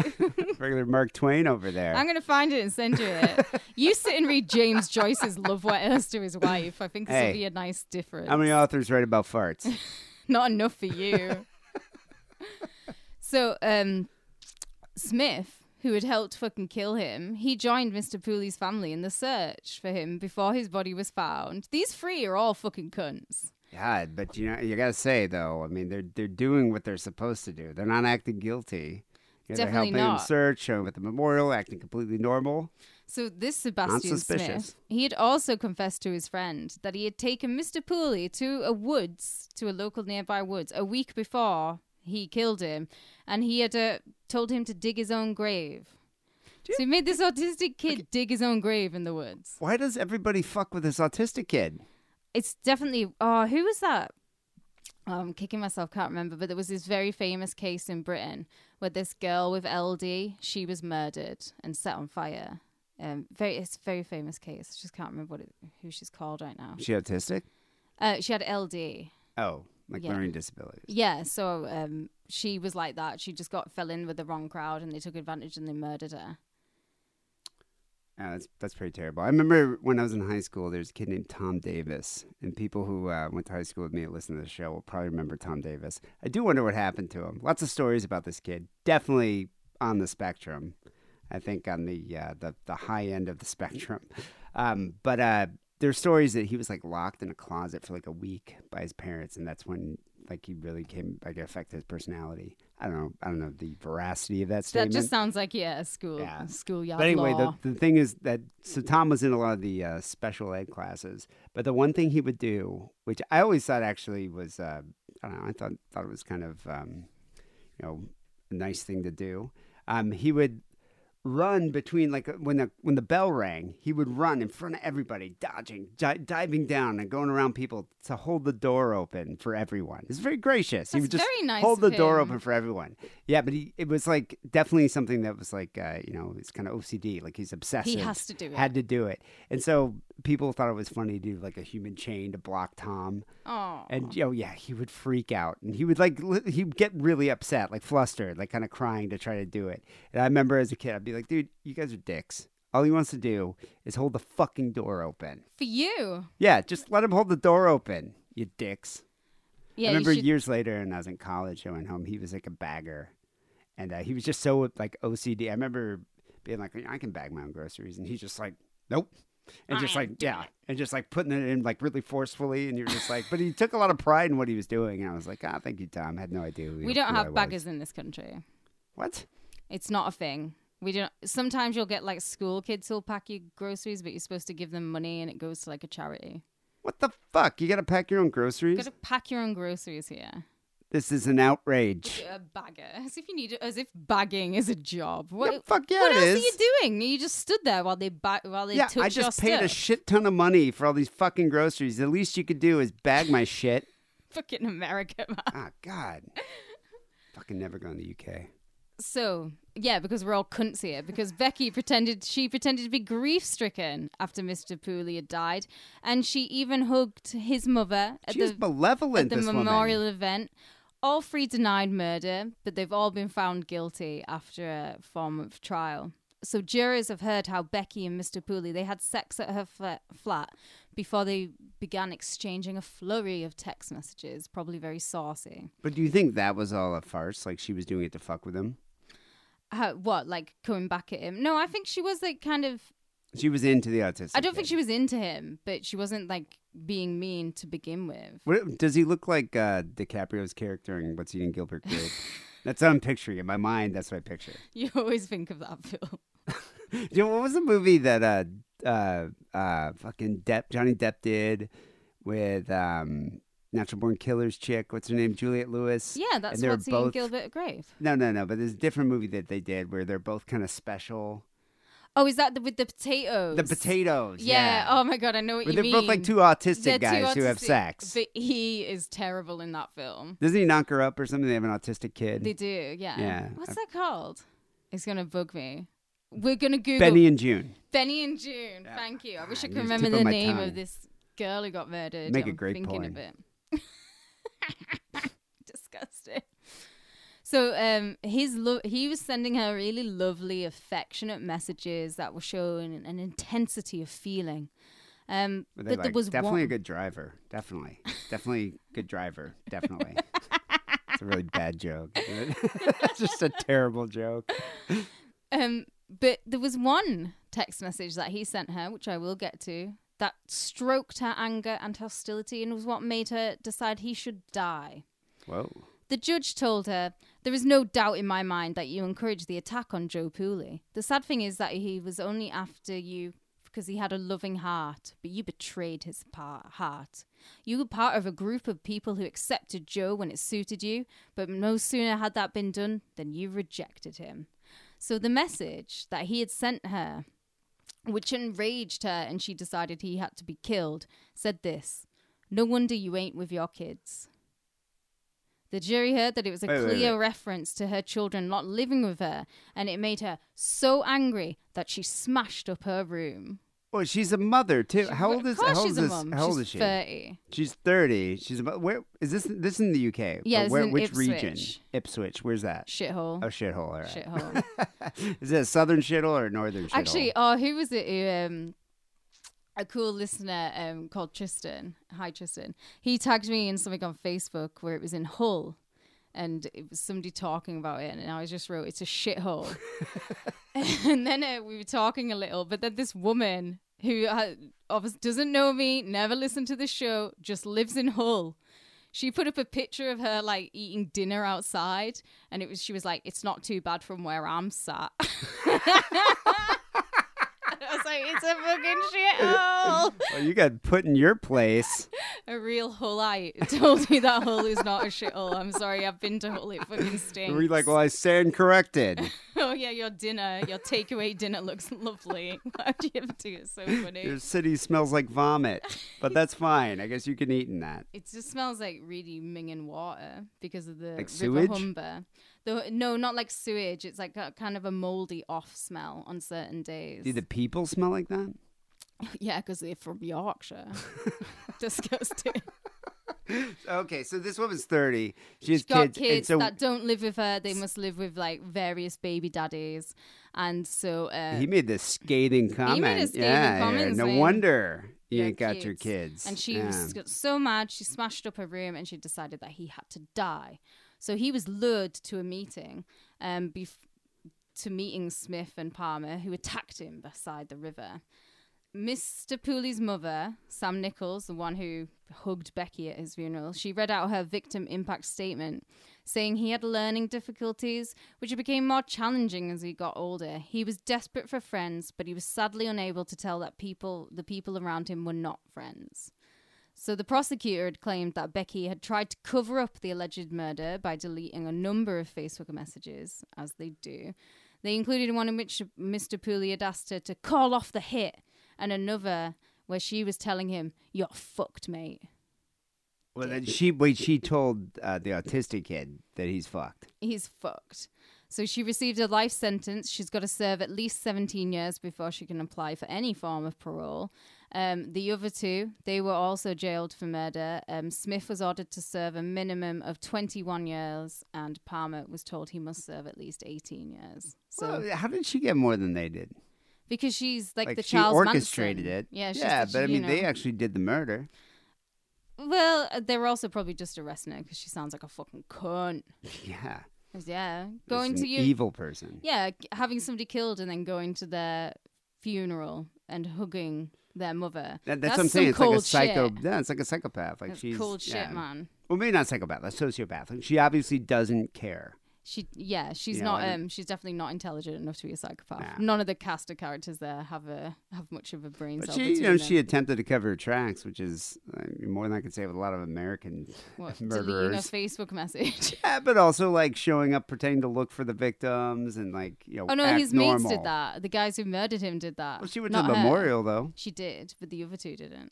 Ugh, God, Bastards. what a twat. A twat. People say your story, Sick and Wrong podcast at uh, gmail.com. We got some phone calls coming up next. You can call the Sick and Wrong hotline at 323 522 4032. Uh, But uh, before we get to all that, before we get to our phone call segment of the show, uh, here's a word from Adam and Eve. Hey, sick and wrong listeners. This is Trucker Paul. I gotta tell you about this wonderful porno place where you can buy jack off machines, dildos, inflatable wives. I've bought them all. When I go home, I like to diddle my wife with a, a little dildo. When I'm on the road, I got my second wife, my blow up doll, and my jack off sleeve. Go to adamandeve.com. Type in the word diddle. D I D D L E. And you'll get 50% off all your masturbation machines. Adios, lick my balls! I put a spell on you.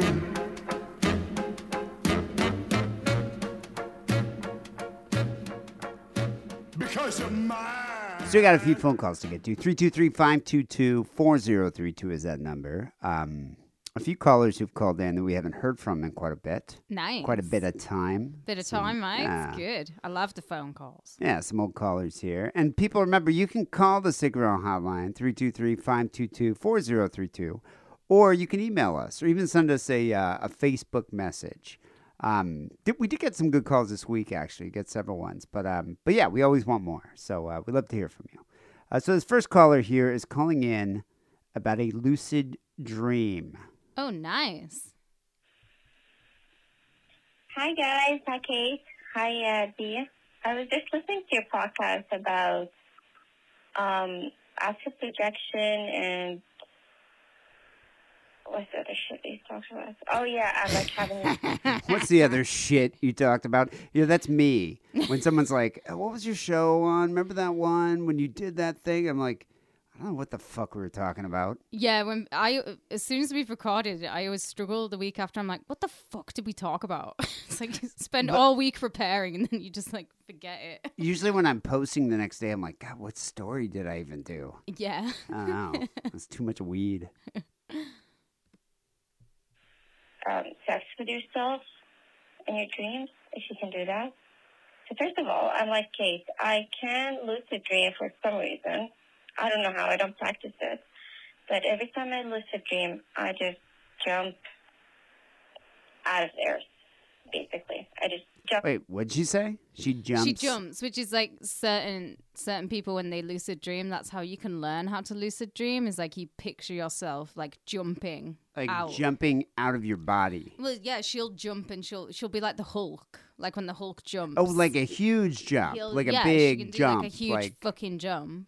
Oh, That's okay. not how I just have lucid dreams. I don't have to do anything like that. Hmm. It's just space. I don't want to be on Earth anymore. um, about the dreaming thing, I actually have uh, about uh, having sex with yourself in dreams. I have a friend that um, had a threesome with himself, with himself, in his dream. Free of him. Well, he Wow. So he had a threesome with two of his. It's like having like a sex with your clones. yeah. Would you ever? Would you have sex with your clone? No, I, I'm- find myself annoying as it is, so I couldn't even imagine having another one of me to deal with and have to talk to. I just don't think. I think I would find myself. I'd be annoyed by myself. You wouldn't go into straight scissor kicking mode. I no, I wouldn't have the lesbian deathbed syndrome. I'd just be like, why? Why do you keep putting on these accents? Fucking stop it. Go to sleep. I could see me. It's like, well, I'm- come on, aren't you gonna give me a fucking reach around? I've been sitting here, you know, Come on, guy. letting you bang me in my ass for like twenty fucking minutes. You're not even giving me a reach around. Fucking, fucking a. Fucking a. Yeah, I'd be too annoying to have sex with. I don't know if that's gay or not, but he's already gay, and he's a narcissist. That's a, He's a gay narcissist. That's a good Perfect. question. You know, and uh, a gay narcissist, what do they dream with? Dream of having sex, Sex. with themselves. Yeah, in a threesome, and there was three of us, and it was just fabulous. So is it gay? Like, let's just take him being gay out of the equation. Okay. Is it gay to have sex with yourself? To have sex with well, yes, it is gay. So is it? It's gay to masturbate. Everyone is a little bit gay, so this all the time. It's not gay to masturbate. Yeah, but so don't you think having sex with yourself is pretty much masturbating? No, because you would still, if you were having sex with yourself, with like another version of you, slash a clone, and you had their cock in your mouth, Your that's cock. pretty gay. No, because you're still, they're a clone of you, which means they're an exact double, but they're not you. Well, are they? This is where this is becoming like a Will Smith sci-fi film, aren't they? Well, that's what I'm saying. It's like they you're they're split out of you. Like let's say you split into three us. beings. And yeah, well then it's not gay and it is just masturbation. and it's like swallowing a cock. But yet, is it gay to autofellate, to suck your own dick and swallow your semen? There is something a bit gay about that. Yeah. So maybe if you're gay and narcissist, you would fantasy fantasize by yourself three times in your dream, or three different whatever, having sex with yourself with your three other selves. That's weird. But yeah, I would totally have sex with me in my dream. nice. Maybe it's gay, maybe it's not. Whatever. Keep it safe, keep it wrong, guys. Love you. Bye. She she's got a bit of an accent. This caller. Yeah, this is. I know who this is. I, you know, I, I I wouldn't mind watching you have sex with yourself. Just just throwing it out there. D. no, I'm just saying she has kind of a sexy voice. I wouldn't she mind does. seeing that. I like the accent. You know, I don't I don't even mind those porns where it's just a girl masturbating. Yeah, I like those So it gets it gets a bit boring, but sometimes I like it because it makes me think of it's like, oh, if I was, you know, a talking to peeping this- tom. No, well, not a peeping tom really as much. If like, if this was my girlfriend and she was living in another country, this is what we'd send each other. Yeah, You know, I see that. so, so I can put it, but it's kind of boring because usually you want to see actual real porn. Yeah, uh, sometimes I watch them just if I'm in a special mood and I just want to see like Evelyn Claire have a nice time. You just want to learn some new techniques. Some new like wrist techniques. Yeah. Um. All right. Well, thank you there, caller. And uh, yeah, I mean, that's I, I often wonder, you know, like uh, what's it, what is do androids dream of electric sheep? Do gay narcissists dream of having sex with themselves? And they You've do. It's been answered that question. Thank Yeah. you. All right. Uh, next caller. You know, this is like okay. So that first call was kind of thematic because of gay pride. Well, this next call's also thematic because it's Buffalo Bill. Hey, nice. Uh, hey, DK, this is Buffalo Bill. Uh, I'm just listening to the episode where y'all are talking about a wooden spoon usage for discipline, and I'd like to venture that it's not an, uh, an Indian thing, it's more of a British thing. Oh. Because growing, my, my father's British, and growing up, uh, I would always hear stories about how Grandma would, uh, when he was naughty, um, would take a wooden spoon and slap him in the ba- uh, on, on the back side of his thigh uh, to get yeah, you know when they were being when uh, he and his sister were being unruly. I want to know where Buffalo Bill's uh, dad is from. Because you're half British as well. Hull. Is he from Hull? I the don't know. shithole. I was just saying that. Um, yeah, no, no, yeah, I'm half British, but that was never something the rabbi would do. Hit you with yeah, but the rabbi was a pacifist though. Yeah, he didn't. He didn't really. was it do the that. was it the mum who doled out Yeah, well, yeah, I think it was my mom who would be, you know, like you're gonna get a patch in the A patch on the tuchus. Well, my mom gave us a patch on the tuchus with a wooden spoon. So, do you think it's a British thing? I think it might be a British thing now. If um, Buffalo Bill's dad is getting patch on the tuchus with a wooden spoon too. you wouldn't get hit anywhere else, just your uh, just your ass with a spoon. Just the backside, yeah. And it would just be like a couple of whacks. It was never like, you know, she beat us until we were bloody. Well, was this like the cooking spoon or is this the spanking spoon? Um, it was a cooking spoon, which is quite gross when I think about it. But like when she, it's like an Eddie Murphy sketch because she would sometimes Like just shoe? yeah, she would sometimes just open up the drawer and show us the spoon, and we'd all just start crying. Was it bare assed or through clothing? Um, through clothing because she would usually just do it in a. It was usually at nighttime when we were being unruly. So years later, did you ever have any of your boyfriends like you know, smack you with a spoon? I've never actually asked for. I just like when I have my spankings, I just like it with a hand. Hmm. I don't. I don't need like an implement to Can I do try out the spoon? I've been naughty. A bit Get out naughty. the No, spoon. because you get it out of the drawer and show me it. I'll just start Start crying. crying. Regress. Yeah, Regress well, back. And my boner would start growing. um, yeah, yeah. Now I want to know: is this a British thing? So, British listeners, uh, you know, let us know. I think Please chime in. the American thing was uh, the belt. The belt or a switch. What Well, exactly is a switch? It's like a like a tree branch. Oh, so you have to have like a particular type of tree. I don't know if it's a particular. I think it's just you get a tree branch, you take the leaves off, and that's your switch. It was definitely the belt because like Charles Bukowski, you know, he had to go into the bathroom and then his dad his dad would come in and just beat him mercilessly with the belt. Yeah, and like uh, the people might might remember good times when uh, JJ's dad would be like, "I'm gonna get my belt," and they'd be like, "Oh," and everybody would be scared. I mean, you know, I I remember my mother would sometimes say like, you know, your father's gonna get his belt, and it's like, yeah, right. yeah. Rabbi, Rabbi. doesn't wear a belt. um, no, the rabbi never did that. But yeah, our, our family never did the belt thing. But I do wonder if um, if the spoon is a British thing. We'll have to hear from the British callers. And funny enough, that tradition uh, carried on very few times, but there were there were a couple of times where I was um, uh, mucking about in the kitchen and uh, I got a little bit of a flap with the spoon in the back of the leg. And one very unfortunate time where um, my uh, father was barbecuing with some tongs Ooh. and I, I don't know, I was being a little shit. And uh, I didn't stop being a little shit, and I was bumping the barbecue or something. And he, uh, he I, I guess he must have thought he had a wooden spoon. He just went back and whack, got me in the back of it. And let me tell you, it straightens kids out. Like that will, Yeah. you will get their attention. Maybe it straightens kids out. Depends on who's hitting you. You know? Yeah. But I Um, mean, it fucking works. Stops you from being a little shit. I guess. Why don't they just get a taser? And just start tasering your children when they're being You know, unruly. that might be a funny thing to make, like the sick and wrong child taser. It's not like as strong as an adult taser, like what the cops use on, on unruly people, you know. But it's it, instead it's just like a little kid's taser. It hurts, but not that much. and it just stops them in their tracks. Well, fuck yeah, it does. It's maybe an electric yeah, shock. it- It's like yeah, a little maybe makes them piss their pants. well, it's kind of like those things, you know. They put those collars on dogs, and oh, like a shock collar. Yeah, because they're not all cruel in Well, any way. I'm just saying, it's like they put the collar on dogs if they don't have a fence, and the dog can't go like through the perimeter, or he's gonna get get you know a little zap. Well, that's what I'm saying. It's like we get this little taser that just gives them a little zap when they misbehave. I think we should just put the collars on them. Well, okay, that's a little. Now, now you're.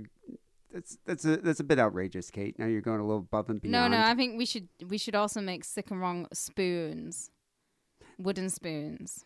Now I like the cut of your jib. I like where you're going with that. Sick and wrong spanking spoons. Also, we should Not have, to be used for cooking. we should also have paddles too, Paddles. like in uh, Dazed and Confused. Oh, like it's a paddling. It's yeah, a maybe paddling. it's now we're kind of breaking into the Adam and Eve territory. That's a paddling. You know, I think uh, spank and spoon. Is, Spank is good. spoon. Yeah. They will stop what they're doing. Um, so I, I really, uh, you know, maybe that's a British thing that they passed to India, um, but who knows? Anyway, Uh, hope you guys are doing well. Keep it sick strong. Thanks, Phoebe. Thank you there, Buffalo Bill. Um, yeah, I'm interested to know, like, is uh, spanking with a spoon a British thing? I think it is now. I'm Couple convinced. tallywhacks with the spoon. Me and BB have something in common. Did you ever have like kids who would actually get hit by their parents? Um, yeah, but I Did didn't. know kids like that? I didn't. f- oh, You obviously don't find out about that until years later. But yeah, I went to school with a kid whose dad used to like beat the shit out of him. Ye- I remember a couple kids that we. I remember this uh, this kid named Cy who didn't even have a parents. He just lived with a guy named Bill.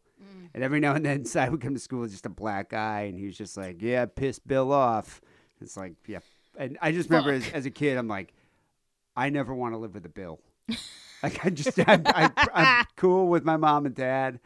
Don't want to live with a guy named Bill. Don't send me to Bill. All right. Well, we got one more call here. Um, I don't even know. Oh, you know who this is? Another old caller, a classic, kind of a bit of a celebrity. Ooh. Ah, Dean Kate. Epic farter here again. um, something I didn't tell you about getting a new girlfriend. Bearing in Do you remember this? He called in a few, like a couple months ago, Yeah. and uh, he had met a new girl. yeah, he's who farts more epically than he does, apparently. Yeah, and like they're both attracted by their flatulence, you know, mutual flatulence. Yeah, it's what bonds them. Well, I think I don't know if that's what caused the divorce from the previous wife. It was the flatulence, but it would be reason for me. Reason Would it- enough would for it? me. Yes. if you if you had a husband that just like just farted all the It's time. fucking just get the hell away from me. Go upstairs and like I'll wonder why there's a duck quacking upstairs, but like not in front of me. Have some decorum. I'm a fucking lady. Please. Yeah, maybe that is why the marriage ended. But then he met a girl who's as turned on by farts as he is. Yeah, it's like James Joyce. Yeah, you know, I think it's good. It's like when Michael Scott met that HR lady. Remember on The Office? Yes. And they You're both- such a dad. Yeah, but they're, both just as dorky as each other. Yeah, it I- was totally that moment. I bet like he farted on the first date and kind of gave her a cheeky look as if to say, "Is she going to accept this or not?" And she looked right him right back in the eye and just fucking farted even louder. Just like a like a fucking truck's Yeah. like horn, like yeah, ah. and then it was just like two ducks quacking. That's when he fell in love. It is. Yeah. I've been pounding the same pussy for 14, 15 years. I was a bit worried about the first time that we, you know, got in the sack. Um, I won't lie, it wasn't long after we'd met. In fact, I think it was probably the second day. She's a Yeah, it was the slut. I like her. Together and Second date, and they're already ha- sh- um, hooking Second up. date's probably like if you if you really fucking fancy the person, what's wrong with it? But Yeah, but how far would you go on the first date? Uh, it depends. It depends how drunk I get. Wait, it depends like how drunk you get and if he bought you some fish sticks. Fish fingers. Fish fingers. Yeah. yeah, it, it all and it depends on like you know what I'm doing the next day. Fish fingers are panty droppers for Kate Rambo. Mental note, people. yeah, it all sort of happened. Um, I was worried it was going to be a what we call a moped moment, two-stroke, as in two pumps and a squirt. But I don't know whether it was nerves or what. But I was Have you ever heard that moped moment? No, I've never heard that. It's quite a cool term. A scooter, um, as we call them. A scooter. A scooter, darling. I never heard that term though. Moped moment. I've never heard that either. So that's basically if you're like a Minuteman, you know, premature, Yes. a preemie. A beast. In fact, she even called me a machine afterwards, and I don't think I'd even blown my bolt. Not until maybe the third or fourth time. Oh. Whoa. So Whoa. not all is lost. Um, it has got a little bit easier as time goes on. But yeah, basically I've, I've refound my uh, mojo, I suppose you'd call it. It's Um, like Austin Powers. and I didn't fart once during coitus. What? Oh. So, yeah, I just thought I'd update you with that. Good Um, for you. A few of the listeners have sort of asked That's he's kind of implying that he he has farted during coitus in the past. yeah. Like, doesn't it sound like he's like I didn't even fart once? Like who would have thought that? Good for me. Yeah, it's just like okay, I so broke I, am, my record. so I imagine it probably has happened in, the, past. Well, I'm sure it must be a common thing for the men's. Well, it happens. Men are disgusting creatures. How things are going and stuff. And uh, Oh, Not it too cuts much. off. Oh, wait, wait. so There he is. speak to you soon, guys. Love you. Keep up the good work. Bye bye. You know, I wonder what Epic Farter thinks about queefs. Cre- oh well, they're like um the the second secret fart. He would love that. Yeah, but does he think that they're fake farts? Fake farts. Why would he think? Oh, because they're not real. Because They're they're, not real coming from the farts. asshole. Yeah, that's what I wonder. It's like if he's just like if he hears a queef, he's like, "Oh, you know, that was it was lovely, but it's not real. It's not a real fart." I bet he You know? waits for the magical moments Fart. of farts. farts excite Epic Fart more than anything because it's a fart done pretty much twice. Yeah, now that that's like a fetishized fart. That's what he loves. I bet that's his Pornhub. In, instead of you know typing in Evelyn Claire into Pornhub like everyone else, he's typing in farts. You know, I've never tried to do that. Like What? I want to type in fart and uh I was just thinking that then, but then I was also thinking I'm just going to type in Evelyn Claire. I, I, I wouldn't mind typing in Evelyn Claire fart. Don't you taint my queen like this? Uh, I wouldn't mind seeing her taint. I've seen it. Well, thank you there, Epic Farter. Yeah, good. Um, yeah, you know, I, I'd like to know your opinion on farts. Like, do you? I would too. As yeah, a, like, he's an, a man who knows his farts. yeah, like, so are he you should know his farts. Yeah, I'd like to know what you think about varts versus farts versus queefs. Oh my god, the trifecta. The trifecta. Ooh. Yeah. Anyway, uh, congratulations on the newfound love. Sounds like uh, you got a keeper there. Um, people call the Sick and Wrong hotline 323 522 4032. Um, Kate, we got to wrap up the show. We but Uh, usually towards uh, the end here, we like to plug our Patreon. Uh, people, if you aren't on the Patreon page, um, you're definitely missing out because we got a lot of good content on there. Yeah, I love the Patreon. But if you're a big fan of the show, it, it's you know it's a great way to support us. You it's know, the only you- way to support us. it is because we don't really make Don't any money from advertising, Yeah. and uh, you know, and it, it it keeps us going. It's you know, it's like you know, make a little bit of money from the show, um, allows us to buy new equipment and uh, plan for like hopefully when COVID's over, plan for some uh, some tour. some tours, Yeah. events. I still I wouldn't mind doing a tour of uh, some UK pubs. We're definitely you know, gonna do a something. UK and um because I think FM ages ago said we should do like six nights in six cities. Six six six. Ooh, I like Um, that. So we could do that in like America, UK, and I would fucking love to go to Australia. That would be great. And But yeah, that's the thing, though. So, I mean, by giving us a little money on Patreon, you're actually supporting the show and helping us out. Um, so sign up for Patreon, patreon.com slash sick and wrong. And uh, yeah, you know, we're not just asking for a donation, we're, we're giving you something. So we, we Yeah. actually been, been doing a lot of content.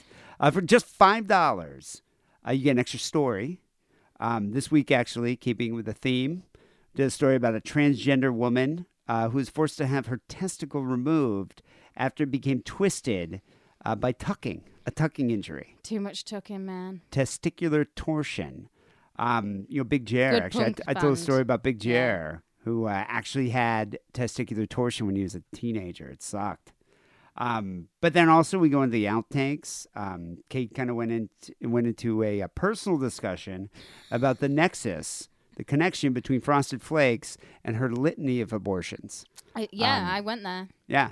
Uh, so we, so we get into uh, you know a lot of personal details, a lot more fun, a lot more So, relaxed. Personal stories. Yeah, there's lots you more, lots more big yucks. There's Big no real yucks on the structure on the on the Patreon. You're free flying when free you get on there. balling. free balling on the Patreon.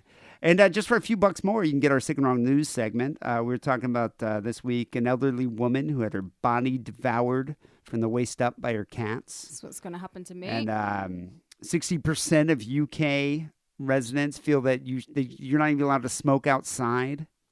What the fuck is up with that? So fuck it. People forget this is a Tory country. It sickens me.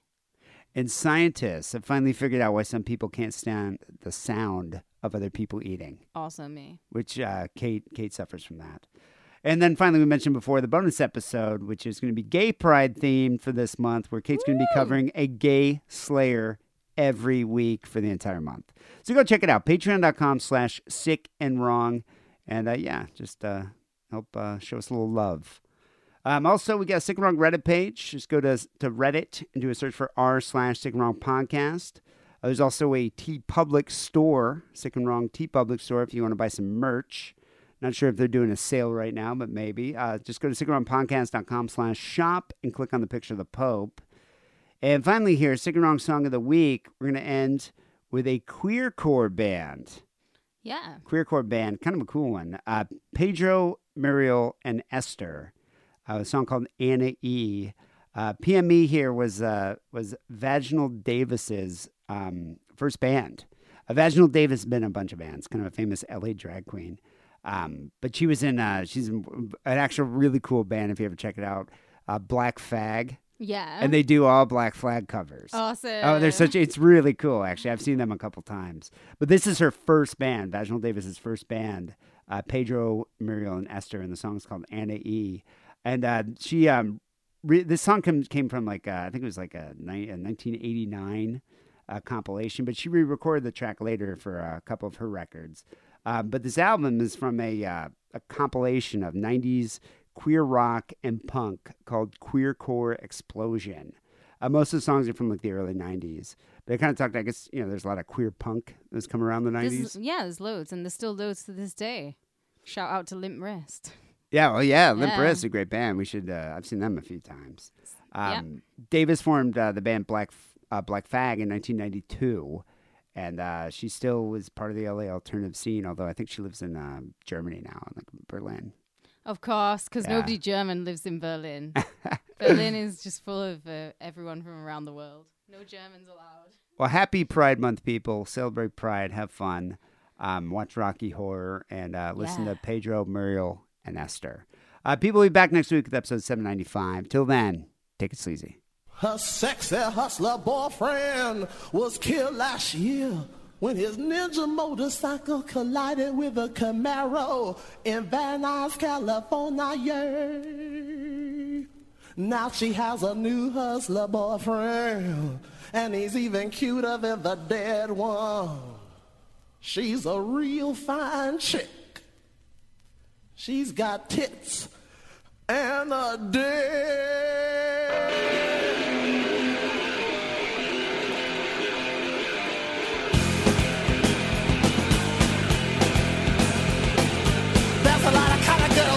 World, and I'm gonna tell you about one.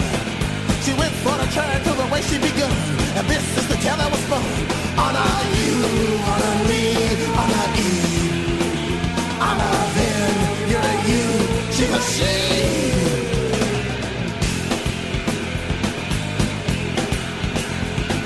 She's got the kind of stuff that makes me weak. She lets them that something when they reach their peak. On a you, on a me,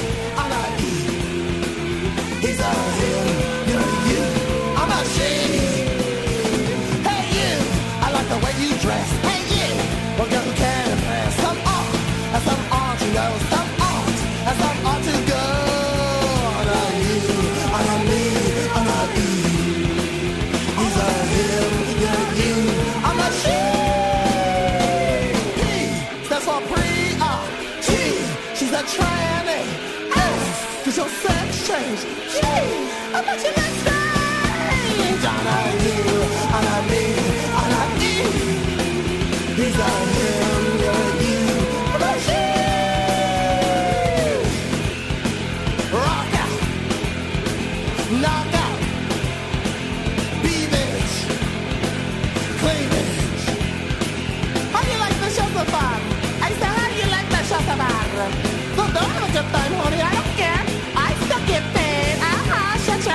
because mine's making money. Ah, I'm your hostess, Tatiana.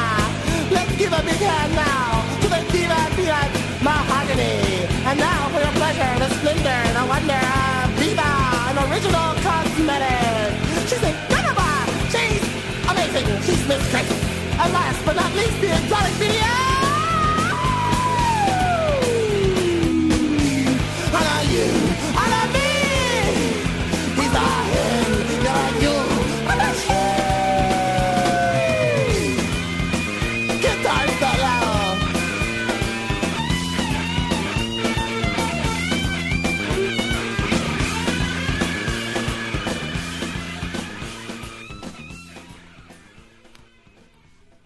Stage is when you start learning more about your victims, potential victims.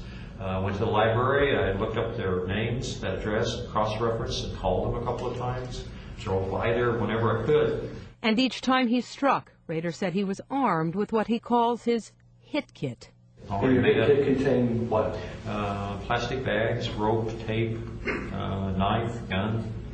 All those wouldn't be in the kit. They'd be where I could have them in the house and gather them up. Tools that would come to define the work of BTK. The victims were often discovered bound with tape or rope tied in unusual knots.